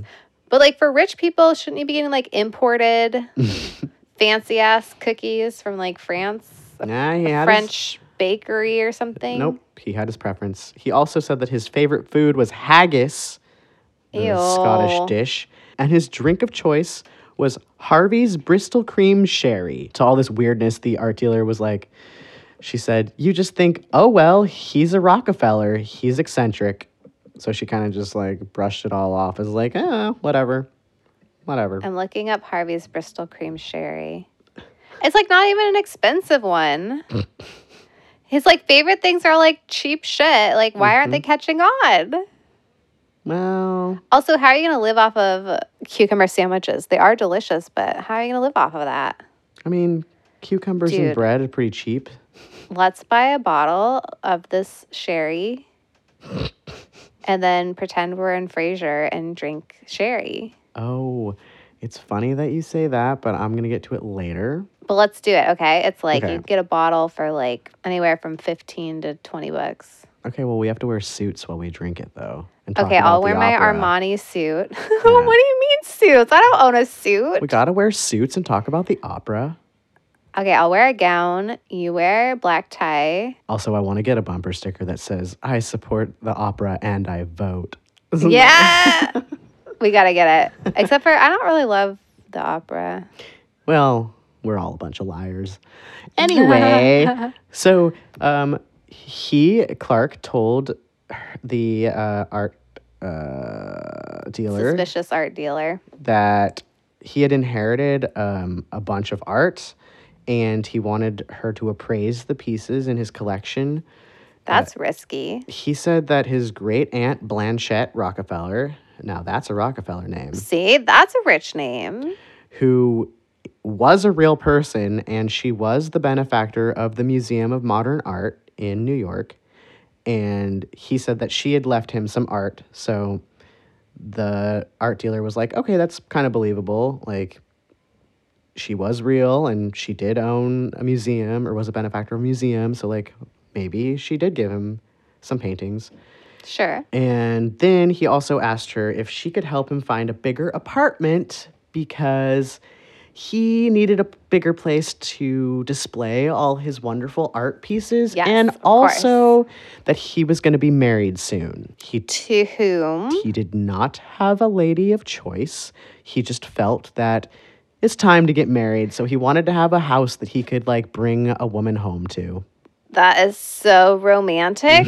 I'm going to get married soon. I don't know to whom yet, but rest assured, I'm going to get married. I'm tying that knot with someone. I just feel like that's so risky that like he's created these art works and then he's like having her appraise them. Well, I don't know. I, I mean, I don't think that he, I don't know that he created them. I think he might have bought them or something. I don't know. He might Okay. have. I don't know. Anyway, so Clark is on the hunt for his wife. And, Ew, I hate that. and, you know, he goes to church every Sunday. And he ended up meeting a woman at church named Julia Boss. And he was like, ooh. And she was like, sorry, bud, I'm engaged already. And then he was like, oh no, but you're my my wife. And then she was like, no, but guess what though? I do have a twin sister No. And and she is Oh. single. And he No, was like, what are the He's chances? like, fuck yeah. also, that was a bad call. Hmm. Of a sister to be like, oh, I don't know this dude, but let me like set you up with my twin Well, I think like she knows him through church. church and like Uh-uh. he's friends with all the higher ups in the church and everyone's like knows him and he's all posh and he's like look at my mansion in France and she's like my sister would love that so her sister Sandra was a Stanford graduate attending Harvard Business School Damn, and very single smarty pants. Yes. And Julia was like, hey, you want to meet Sandra? And Clark was like, yeah, yeah, yeah, yeah, yeah, yeah. So, but he didn't want to just like take her out to dinner. He wanted to impress her in his Rockefeller way. So he wanted to meet her in a fancy way. So he was like, you know what's going to be really cool is if I throw a party at my house in her honor, but I'm not going to tell her it's her honor. I'm just going to throw a party just So specifically to meet her. creepy. And he, I mean, this sounded like a fun party. He, it was a clue themed party, Oh, I do like that. and everyone had a dress and character, that is pretty fun. and it was like a murder mystery um, party, which kind of Okay. sounds awesome. And Clark played Professor Plum, oh, and Sandra played uh, as Miss you Scarlet. got it, Miss Scarlet. She's the only hot one. How they tried to dare make you. like Miss Peacock hot or whatever, but really, we all know who the Oh, hot I one is. like Miss-, Miss Peacock and Miss White. Miss White. White, Mrs. White. Mrs. White? I don't know. Anyway, we all know Miss Scarlet's the hot one. So the two hit it off at the party and they had a great time and they started a relationship that flourished. And soon after they were married, obviously no Rockefeller, or sorry, soon after they were married. But obviously, Period. but obviously, no Rockefellers showed up to the wedding. Obviously. But he was able to make up a bunch of excuses as to why they couldn't come. They're so busy. They're in Mhm. a different country. They don't approve of me. I'm not one of them. Or, like, we don't want the kidding. publicity. Like, we would rather just keep this kind of quiet. I don't know. okay, you're going to marry someone, and they're like, none of my family's coming. I'm from a Here are the very reasons wealthy, why. Mm-hmm. huge wealthy family, but no one can come. Not even cousin, uh, not even cousin Nancy. no. No. No, none of them could No. come. Listen, if you're going to marry someone and none of their family members can come, And they Red say flag. they have family members that they get along with. Red flag. yeah, they haven't like cut them off because they're super toxic or whatever, Mm-hmm. Yeah. but yeah. Um, so they were married in a Quaker ceremony, Cute. which apparently the Quakers, the Quakers don't really do like the legal bits of marriage. They just do like the ceremony, but it's like up to you to actually get your license and everything. That's how all of them are, though. You uh, always have to go to the courthouse and get your yeah, I- marriage certificate. That's what I thought too, but like for some Yeah. reason they really like drove it home in this article that the Quakers don't really do any of the legal stuff. Well, I guess in s- some ceremonies you have them like sign it. Yeah, I there, think you where bring your you're like, papers and oh, you have have to the have, like, witness sign it and the whatever. witness but, and the offici- officianator. but not all offici- of them. I feel like a lot of people get married before they get married, before they get married in a religious way. Yeah, that's what I thought too, but I, I don't know. They were really talking about how the Quakers don't do any of that stuff and that it was uh, that Sandra and Clark decided that it was Clark's duty to like file all the paperwork at the court. I wonder why they chose Quaker. I don't know. He's like, I'm a Quaker, and I'm a she's Quaker. like, chill. Yeah. Even though we don't go to Quaker church. I was just gonna say, even though our church, is- I don't know. Okay. Well, I don't know if she went to that church. Her sister might have gone to the church, but he, so he never filed the paperwork. So they had the wedding like show, the wedding performance, Mm-hmm. but they were not legally married, Wow. which is confusing as to how they got a divorce if they weren't legally married. But I'm not hundred percent sure. how Although if that she kept works. everything, like that makes sense. yeah, it was all hers to begin with. Or maybe they had like common law or something. It could there. be, yeah. Why wouldn't he want to marry her though? Then you get like half and shit. Well, because if he, I think he would have to show his documents that he was Clark Rockefeller. Well, he got married before. Yeah, I don't know. Uh, Well, his green card doesn't reflect that he's Clark Rockefeller. I don't know. Like, he has no documents. He's got no documents to Oh. Okay. prove that he is. okay. So they settled into their married life and they lived mostly in New York. And That's so crazy. Like marrying someone you you like do not know. you think you do. Oh. Uh, and he said that he ran a business advising third world countries on their finances. Oh, he's still on that trip. Yeah, so that's how he explained to Sandra why he made no money at his job Mm-hmm. because he said the people he was helping were dirt poor and But he doesn't even like travel or anything. uh, he's on the phone advising. On his little earpiece. Yeah, a security earpiece. Uh, it doubles as an international caller tell these people who don't have money and don't have phones but i can call them telepathically through my right. earpiece Well, Sandra assumed that like he's a Rockefeller, so he's got money, so he doesn't need to work for money. You know, he can right do it's this just like volunteer philanthropic stuff. And she was actually making a lot of money. She had a very high paying job with a company called McKinsey and Company, um, which is a consulting firm advising the world's leading businesses, governments, and institutions, whose staff included former CIA operatives and future Enron executives, which oop, we know who that went. Yeah. Mhm. they should have uh, sought their own advice maybe Yeah. Well, maybe they did, and that's why they got. fucked. Ooh. Anyway. So she's rocking it and making all kinds of money and was moving up the ladder at work. And she was also the youngest woman ever to be elected the director of the company. damn Yeah. good for you Yeah. Of Sandra or Sandra, a friend says, She's a very quiet woman. I just remember the way she would say his name. Absolutely two syllables. Oh, Clark. And he would call her Sandra. So I think that her name was Sandra, but he would call her Sandra because it sounds fancier. Gross. But the friend wasn't impressed by him.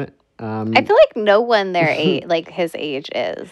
Yeah, she said, I was repulsed by the name dropping and the and the- Yes. the, excessive wealth and the khaki pants and the polo shirt. Gross. Also, Yeah. they she said also they weren't really people that you wanted to be around. They weren't warm. This is what she's saying of her friend, Mm-hmm. friend, and her yeah. friend's husband. yeah. Okay. I think other people were excited to be with a Rockefeller. It didn't matter how awkward it was to be with them. Whoa. It was worth it because they were Rockefellers. Wow. Yeah. So as Sandra moved That up at sucks. work, Like those are your friends. yeah, yeah, I feel bad for Sandra. Sandra. I know, but it seems like she's like pretty much at work all the time. Hmm. Uh, Yeah, because with friends like that, Yeah. he wants to hang out with them. They're like, oh, I hate hanging out with her, but now she's a Rockefeller, so I I guess. guess I does hate it, make me but look whatever. Cool when I can be like, I'm going to the Rockefellers tonight. So as Sandra moved up at work, she was home less and less, and that gave Clark time to walk the dog around the town and meet the who's who of the town. And the people he would meet would invite him to exclusive clubs and parties and events, just like everywhere else that he ever went He's living his dream. Mm-hmm. and he would meet more influential people, and they were all excited because they got to hang out with a Rockefeller. The marriage soon began falling apart, and Sandra said Clark became controlling, paranoid, and difficult. I just feel like he's living his dream, and now he's like fucked it up by being an asshole. I guess he can't help it. He kind of is an asshole. Yeah. So it was going to come out at some point. Uh, Yeah, someone's. But it's gonna like see you it. only see her a couple hours a day. You can't keep it together for that long. Like, Right? whoa. Yeah. In early 2000, Sandra left Clark due to the abuse. Good. But like many abuse situations, he was able to convince her to get back together and that he was going to change. It takes time, it takes a few times to leave. And she said that when they got back together, he was back to his old self when they first met course. and that she was happy again for a short time. Of course. Classic. But then she was kind of like, "Mm, I don't know, I might want to leave. But Yeah. then they found out that she was pregnant. Oh, honey. So they decided that they were going to make things work for the child. Uh, around this time, I'm not exactly sure what happened, but the article said that some incident happened in a park between Clark and a woman. Um, And- was he doing his Monday fun day trolling? He might have been, or I have no idea what happened, but the police came to Clark and Sandra's house and you know, they're knocking on the door and he answers it and he talks with them and then he like brushed them off and was like, "Oh, she's lying. Like, I don't know what happened. I was here the whole time." You know, I'm a Rockefeller. People are always trying to get my money and trying to blame me for things.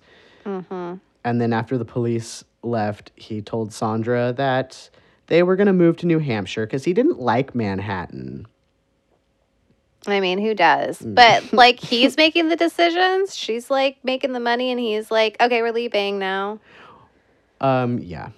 I fucked up. Now we're leaving. Well, he probably got all controlling because who know he was probably trolling for like other women, and then got all paranoid that she would like leave him when he when she's his meal ticket. Like, she's the one making all the money. She's the one like Mm-hmm. doing all the whatever. Yep. Yeah, I, I, I She's don't know. way I too wish, good for him. I wish I knew what the incident was, but they just said it was an incident. Hmm. So they do move to New Hampshire. And if he's a creepy creeperson, he probably is was creepy. creeping on her. He does. He is creepy. He looks creepy. I Um, have to see. so they moved to New Hampshire to an upscale ritzy neighborhood where his neighbors were famous artists and novelists. He told the people there that they had moved to New Hampshire to be in between Boston, where his wife worked, and Canada, where he worked as a scientist creating jet engines for rockets. Uh, so uh, dumb. Uh, the residents of this town were all very wealthy, but they were the wealthy type that, you know, never spoke of money Yeah, or flaunted anything other than their big house. But like, because they- that's gauche. Mhm. Yeah. But Clark liked to show off his perceived wealth, and some days he would ride up and down the neighborhood on a Segway wearing a Yale baseball hat. Uh, no. no. He also, without his driver's license, acquired about 22 cars that he kept on their 25 acre property. What? hmm Why? For show, because he could have it. What the fuck? When he wanted to go somewhere, though, an armored Cadillac with a driver would come pick him up and take him wherever he wanted to go. Armored? Cadillac, yes.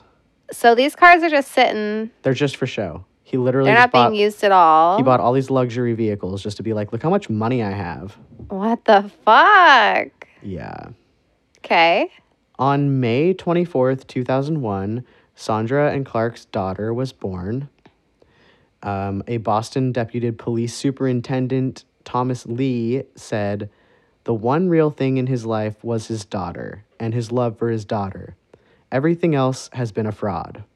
Well, yeah, because his daughter's like an extension of him. Yeah, that's a good point.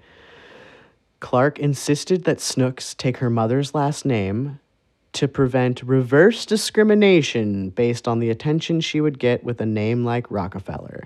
Okay, but with all the money and shit, she's still gonna go to like the best schools ever. What do you mean? Mm-hmm. In 2000, Also, that was a weird like just because it's not his real name. I think so. Okay. Yeah. And and she was like, Yeah, cool. Yeah. Plus, her last name is Boss. That's pretty badass. Yeah, she's a boss. Yeah. In 2006, when Snooks was five, Sandra insisted um, that they put her in school because up until this point, Clark had been homeschooling her. They got her into a school. Why are you homeschooling a baby? What do you Mm. mean? Well, like instead of preschool or like, you know, No, you don't homeschool for Oh, Daycare. preschool. Preschool is about kids playing with each other and learning social interaction. How are you going to learn that at home? not when you're a Rockefeller. homeschooling social interaction? I don't think so. No, no. He's teaching her all kinds of stuff. He, like, by the time she was two, she could read. No. By the time she was five, she could draw out the periodic table from No. memory and tell you Why? what each of the elements were. No. Yes. That's fucked. He would like take her to the library with him all the time and read What her two year old wants to poetry. sit and read? They want to be read to. Snooks does. No, Snooks doesn't. So uh, they tried to get her into this like elite school, I think in New Hampshire, uh, but she got accepted into this other elite school in Boston. So they decided to once again move.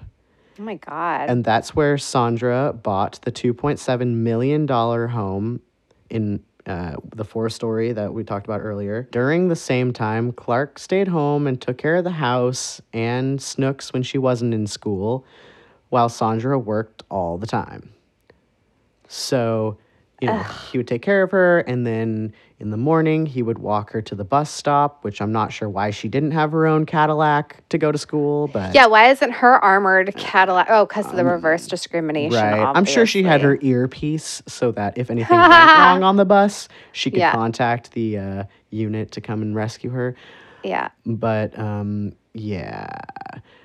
So he would drop her off at the bus stop and then he would like take the dog out and go once again schmoozing with the elites that apparently just wander around. Yeah, you wouldn't think so. they probably have like a locked uh, park or whatever. Gated park. Yeah. Yeah. Well, as soon or uh, as you can guess, the the marriage soon fell apart again, and Sandra this time had him served with div divorce papers while she Okay. was away on a business trip, Good. and Clark obviously was distraught since his meal ticket was about to leave. Uh, yeah. He told his friends that his wife had bled him of his riches. Oh my God. A friend said that he told them that uh, Sandy only wanted my money. She married me because I'm a Rockefeller, and now oh, she now wants she's everything. Mm-hmm, Sandy. Uh huh. Yeah, not that she's been working her ass off. No. Well, he said like he had, you know, that what the money that she made was like barely anything in comparison to what he had, even though she was Uh-huh. making something like $300,000 a year. Damn. Sandra's dad decided to do some digging into his son-in-law because he Wow. was he was concerned that Clark might be stealing money from Sandra Uh, yeah. or that he if he was in fact a Rockefeller, he was hiding Rockefeller money and that she was Yeah. entitled to a bunch of yeah. money. Like, why are you spending all my daughter's money only? Why Mm-hmm. aren't you contributing to this marriage? Yeah. So one of the things that he found out that Clark lied about, I guess he had told um, he had told Sandra's parents that his mother was this woman named Ann Carter who was a former child star. And he told them that she had died in a car crash. But it didn't take too much digging to find out that Ann Carter was very much alive Ooh. and that she did not have a son named Clark. oh. So things began to unravel.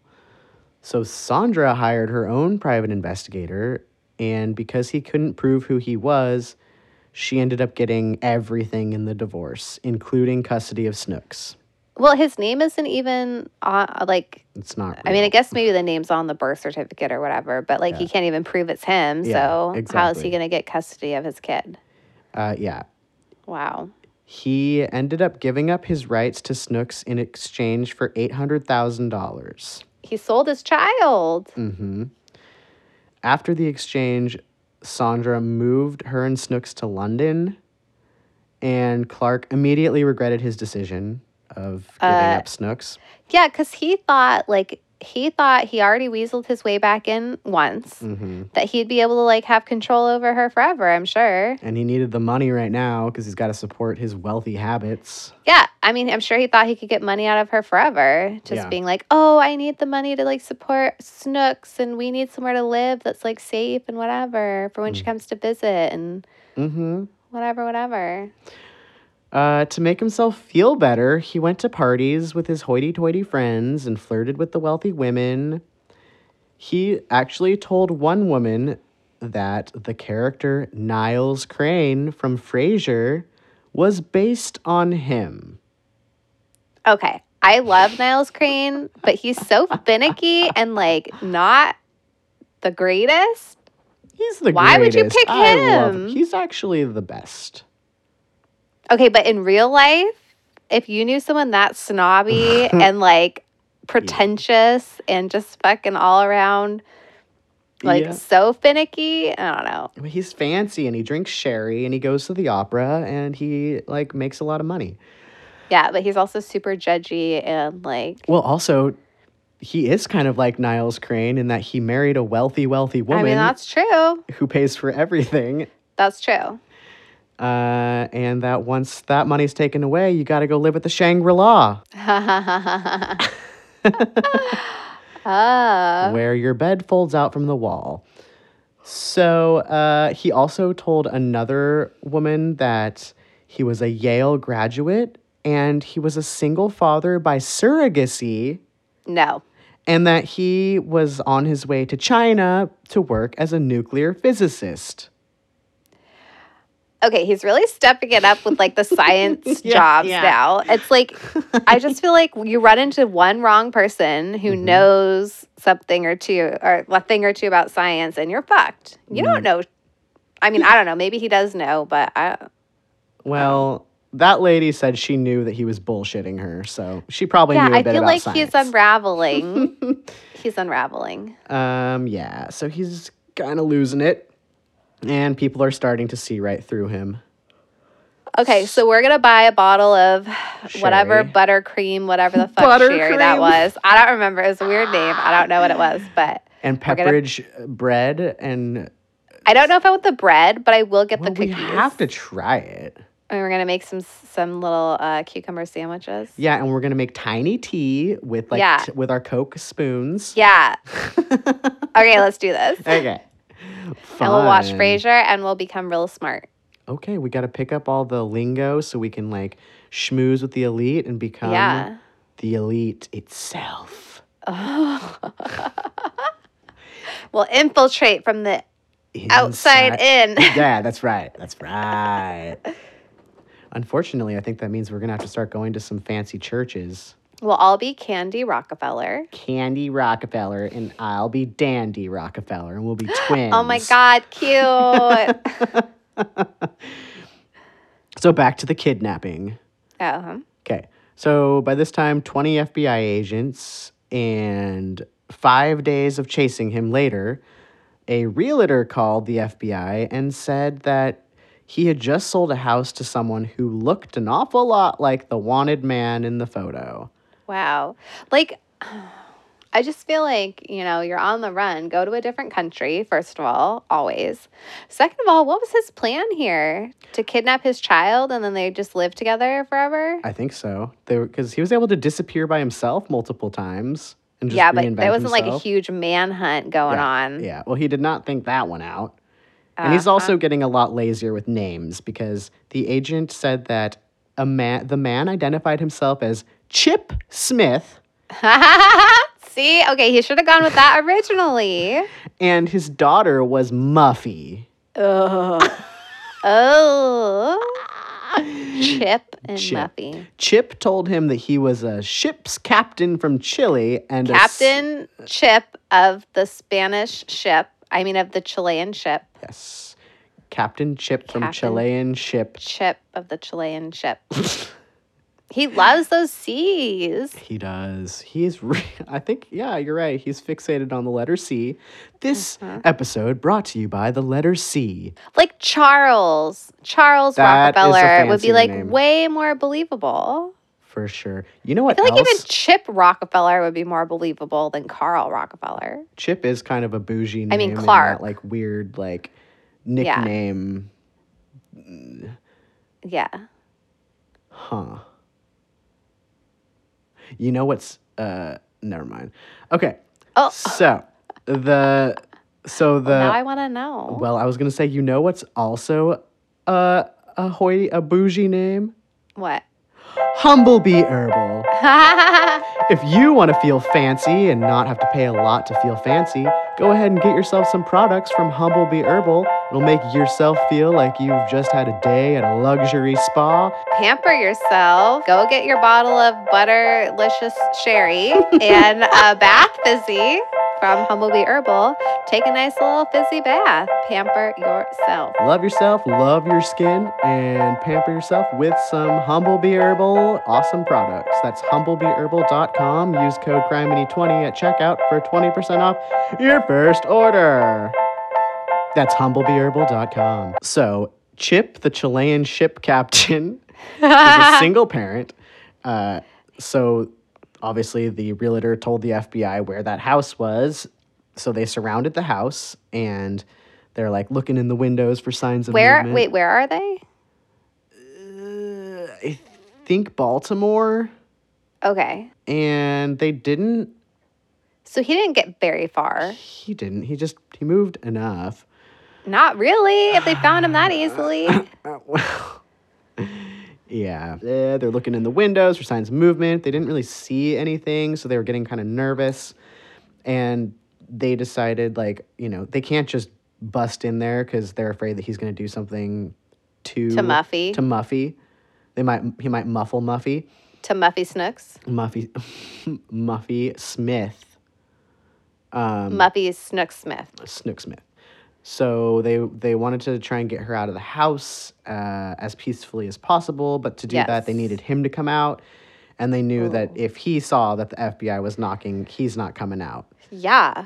So what they did was they they found out that he had a boat at this marina, okay. and apparently it wasn't a very nice boat. It was kind of falling apart Why did he get it? because you gotta have a boat when you're rich. not okay. That's like the car thing. It's like people are you're gonna invite them to your boat. They're gonna be like, oh, you're not rich at all. I don't know. Maybe he was planning on like sprucing it up. What's this boat with all these post-it notes everywhere? You just look like a crazy person. So he, so they contacted the manager of the boat, the boat of the marina, and they were Yeah. like, told him what was up, and they had him call. So he calls Clark and he's like, "Hey, you better come down to the marina because your boat is starting to take on water." And he's I like, like "Oh, how you did the call sign with your I did. you like I talked on your fake phone. talked on my hand phone, and it's actually I have an implant in my hand, so the Oh, security detail uh-huh. knows to That's right. come when I call Okay. them on my hand phone." All right. So uh, he's like, shit, I gotta go get my boat. And he's like, I'll be right there. And he opened the door, and as soon as he opened He's like, the door, I'll go bucket off the water. Yeah. What is he gonna I do? don't know, Okay. patch it up, bringing a roll of duct tape with him. Okay. So he opens the front door, and the FBI were there waiting, Nice. and they tackled him to the ground and placed him under arrest. And they went in and they got Muffy Snooks, and she was unharmed. His trial for the kidnapping was set. Meanwhile, the Unsolved Cases Unit in LA were conducting soil analysis of the San Marino backyard.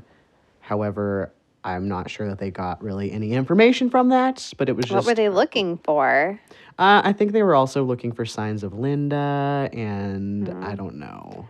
I Um, at his trial, his attorney said, He's certainly not the first immigrant who's come to this country and anglicized himself for purposes of adjustment to life here, nor is there anything illegal about the use of aliases or other names per se, unless there is an indication they were used for some fraudulent purpose, which we do not believe is the case here.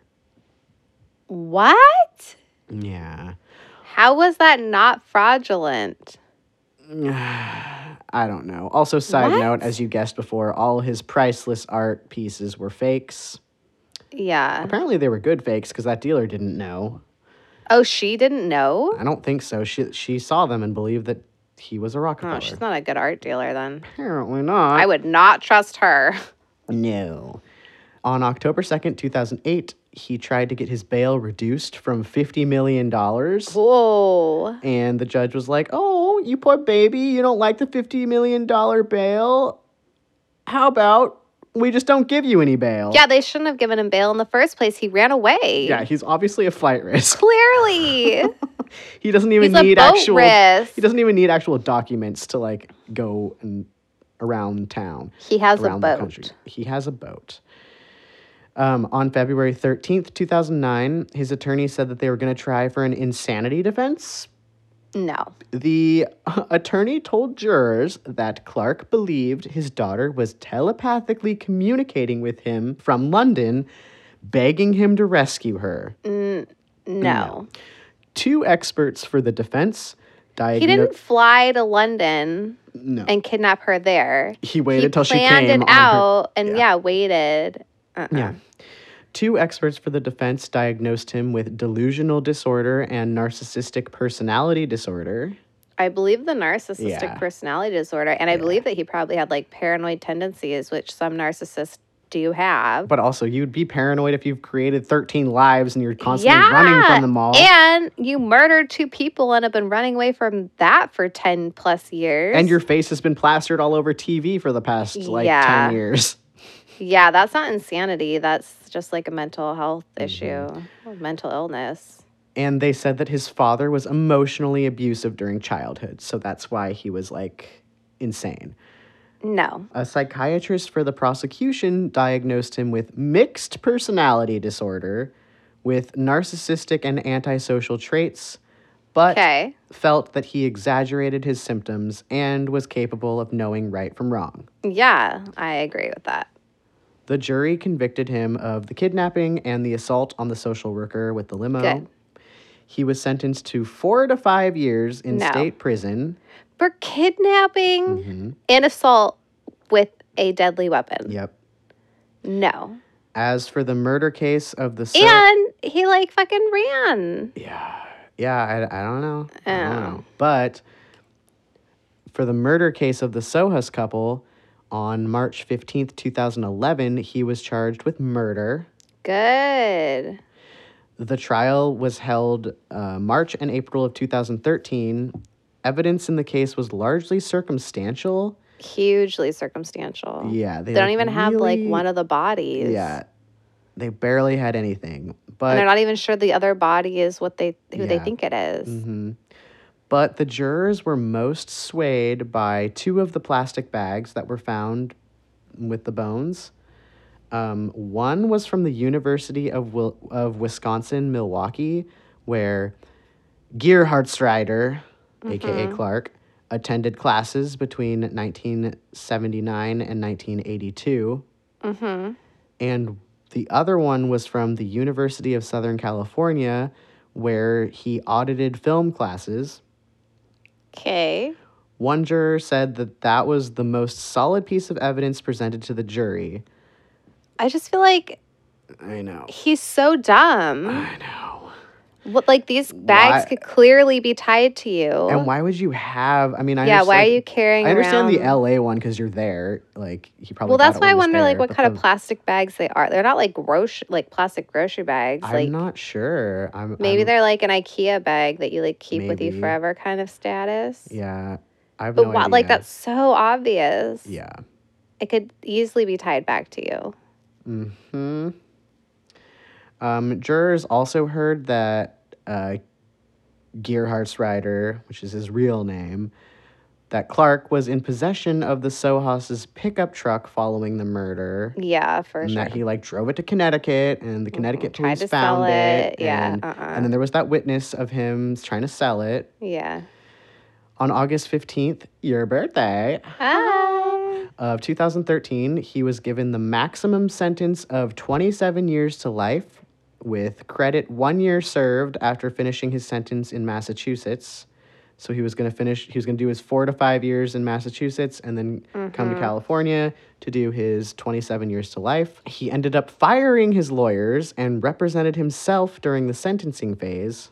Yes. He maintained. Narcissist. Yeah, exactly. He maintained his innocence during the sentencing hearing and said, I want to assert my innocence and that I firmly believe that the victim's wife killed the victim. But be that as it may, once again, I did not commit the crime of which I stand accused. So now I'm wondering, like, d- I wonder if he put her body s- like somewhere else. So Uh-huh. that he, He must have put her body like far away so that he could go. Like that would be his whole thing. yeah. But then it's like, oh, he murdered his wife, then killed Then ask himself, you for and, some bags. and put himself into three separate No, I bags. thought- I thought he was saying that he thinks that she murdered him. Oh yeah, that's right. Yeah. Wow. So she comes over one day and she's like, "Hey, I need to borrow some Yeah. bags from Bags. And can you ask the neighbor for a chainsaw? you, and I also need you to borrow a chainsaw for me. Thank Mm-hmm. Yeah. you." His sentence was reduced on appeal in 2015 Why? to 26 years to life No. with good time credits. He will be Why? What eligi- was his appeal? I don't know. I don't know, but it's one year that he got knocked off.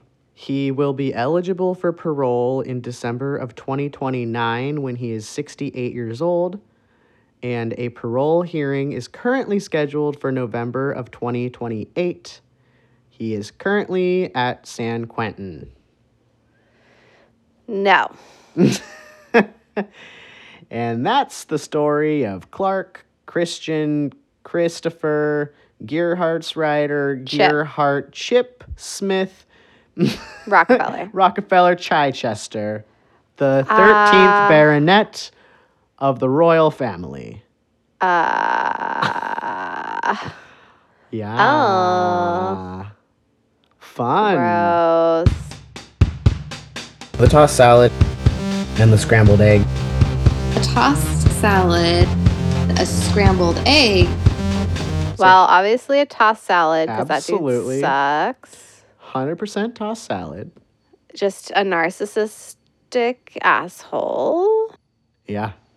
Damn. Yeah. I just find it fascinating that he was able to go so long just on bullshitting, like making everything up and most people and ate people it up. didn't suspect. No. Like what? Nope. Because he, ha- Just because he he's always, at their church, And he always knew the and- right thing to say, and he knew like the right Mm-hmm. people, and he knew like just how to get in with the right crowd. All right, we need to study the millionaire on Gilligan's Island mhm, and Niles Crane like Yep. a whole lot more. Yep. Well, we're gonna do And that when we'll we're fit drinking right our in. sherry, our We'll fit butter in. buttercream sherry, and our uh, little sandwiches. Oh my god. Yeah, Well, I don't think he's eaten that in prison. So I doubt it. Yeah, I wonder what his family thinks. Like, do I they don't even know, know, that 'cause he's they- in prison? I'm sure. I'm sure. Like, What was their relationship like that he just like left at 16 and they're like, okay, bye. And then his poor like ex wife and his child, like that's so traumatic for her. mm-hmm. And also, like, what a, uh, like he's just He's a goon. this poor little girl. She had like no childhood at all because her father was just like teaching her how to read and shit, where it's like, oh my God, leave her alone. She loved it. She did not. She's a child. Who wants to memorize the periodic table like she all did. day, every day? She was like, I love it. she didn't even know what it was. She did too. No. anyway, shitty. Shitty, shitty, bang, bang. Shitty, shitty, bang, bang. I was just going to say that. Hmm. Oh, you shitty, shitty, bang, bang. Ready for some criminy sakes? And now for the portion that we like to call Crime and Sakes, where we tell you silly stories about crime that make you forget the terrible things we just told you. Mm-hmm. Yeah. Okay. I think I got rid of that one. So, Oh, cool. All right. Well, I have one from Fox23.com. Tulsa police officers recognized the Cheeto remnants Friday night while investigating a burglary. Police were called about a woman breaking into a home with two children inside near 67th Street and Sheridan around 8 p.m. on Friday. Officers found that the suspected burglar had pried the screen off a window of the home to get inside. Police say she left without stealing anything or hurting anyone. Police say they found a bag of Cheetos and a water bottle on the floor near the open window, oh my God. leading them to believe they were looking for or le- the person they were looking for dropped them on the way out. So like she went in for a snack or something. The victim identified Sharon Carr as the woman believed to have broken into the home.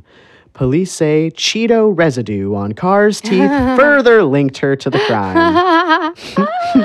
Ew. A good reminder that Cheeto dust can be pretty hard to get rid of. Dane. Uh, the Tulsa Police Department wrote on Facebook, she is facing charges of first degree burglary. But it's like, what'd she steal? Cheetos? Uh, also, that's staying on your teeth for that long, you probably shouldn't be eating it.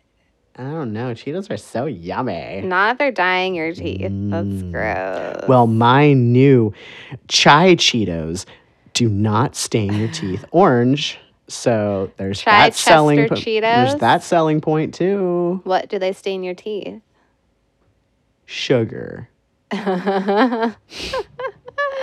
Uh, Okay, and then I have one from Newsweek.com. A a Tarco Airlines Boeing 737 was already 30 minutes into its flight from Khartoum, Sudan, to Qatar's capital city of Doha, when the cat suddenly emerged in, in the cockpit. According to the February 25th report, likely alarmed by its unfamiliar surroundings and people, yes. the cat instantly went on the offensive, attacking the pilot and resisting attempts to catch it. of course, cats are so slippery. The whole scene led the pilot to head back to Khartoum to safely remove the feline passenger. As noted by the UK's Metro, local reports characterized the cat as aggressive and angry. The furry stowaway was Cat is probably terrified. The furry stowaway was said to be a feral feline. and Oh, God. according to the Al Sundai, airline, airline workers believe the cat likely boarded the plane while it was parked in the hangar overnight for cleaning. Why is it open? It is also possible that the cat could have crept aboard the aircraft during the pre flight engineer check. Not with all those people around. Why is a cat going into an air? I don't know, but um, apparently this is not like a one off thing. Apparently, cats often, not often like every time, but you know, at least Those poor there's a handful of kitties. cases where cats have gotten onto planes. That is so scary for that poor cat. oh my god, it's all noisy and all those people. Aw, yeah. poor kitty. Yep. Could only hold it together for so long. And you're like napping, and then you wake up, and you're like, "What the Uh, fuck?" oh no. yep. And there are people trying to get you. Ye- "What?" catching you. Oh yeah, yeah. And everything is loud and Poor scary. kitties. Poor kitties. So make sure that your cats don't get on planes without your permission. I mean, maybe, you know, there I mean, are there cats like at the airport? Just like hanging Apparently, out. there's just like a feral colony of cats. Aw, Anyway, kitties. thanks for tuning in. Thanks for listening to another week. We will speak at you again next week. And please rate, review, subscribe, and check out our sponsor, Humblebee Herbal. Also, if you're rating and reviewing, be gentle. We're still learning. Yeah. Yeah. I mean, It's been a you know. bumpy it's been a bumpy flight. honestly, if you have advice and you want to criticize and give us advice, though, like constructive, Constructive criticism, you can go ahead and send us an email at crimeanypodcast at gmail.com. Um, and yeah, check us out next week. We'll be back. All right. All right. Goodbye. Goodbye.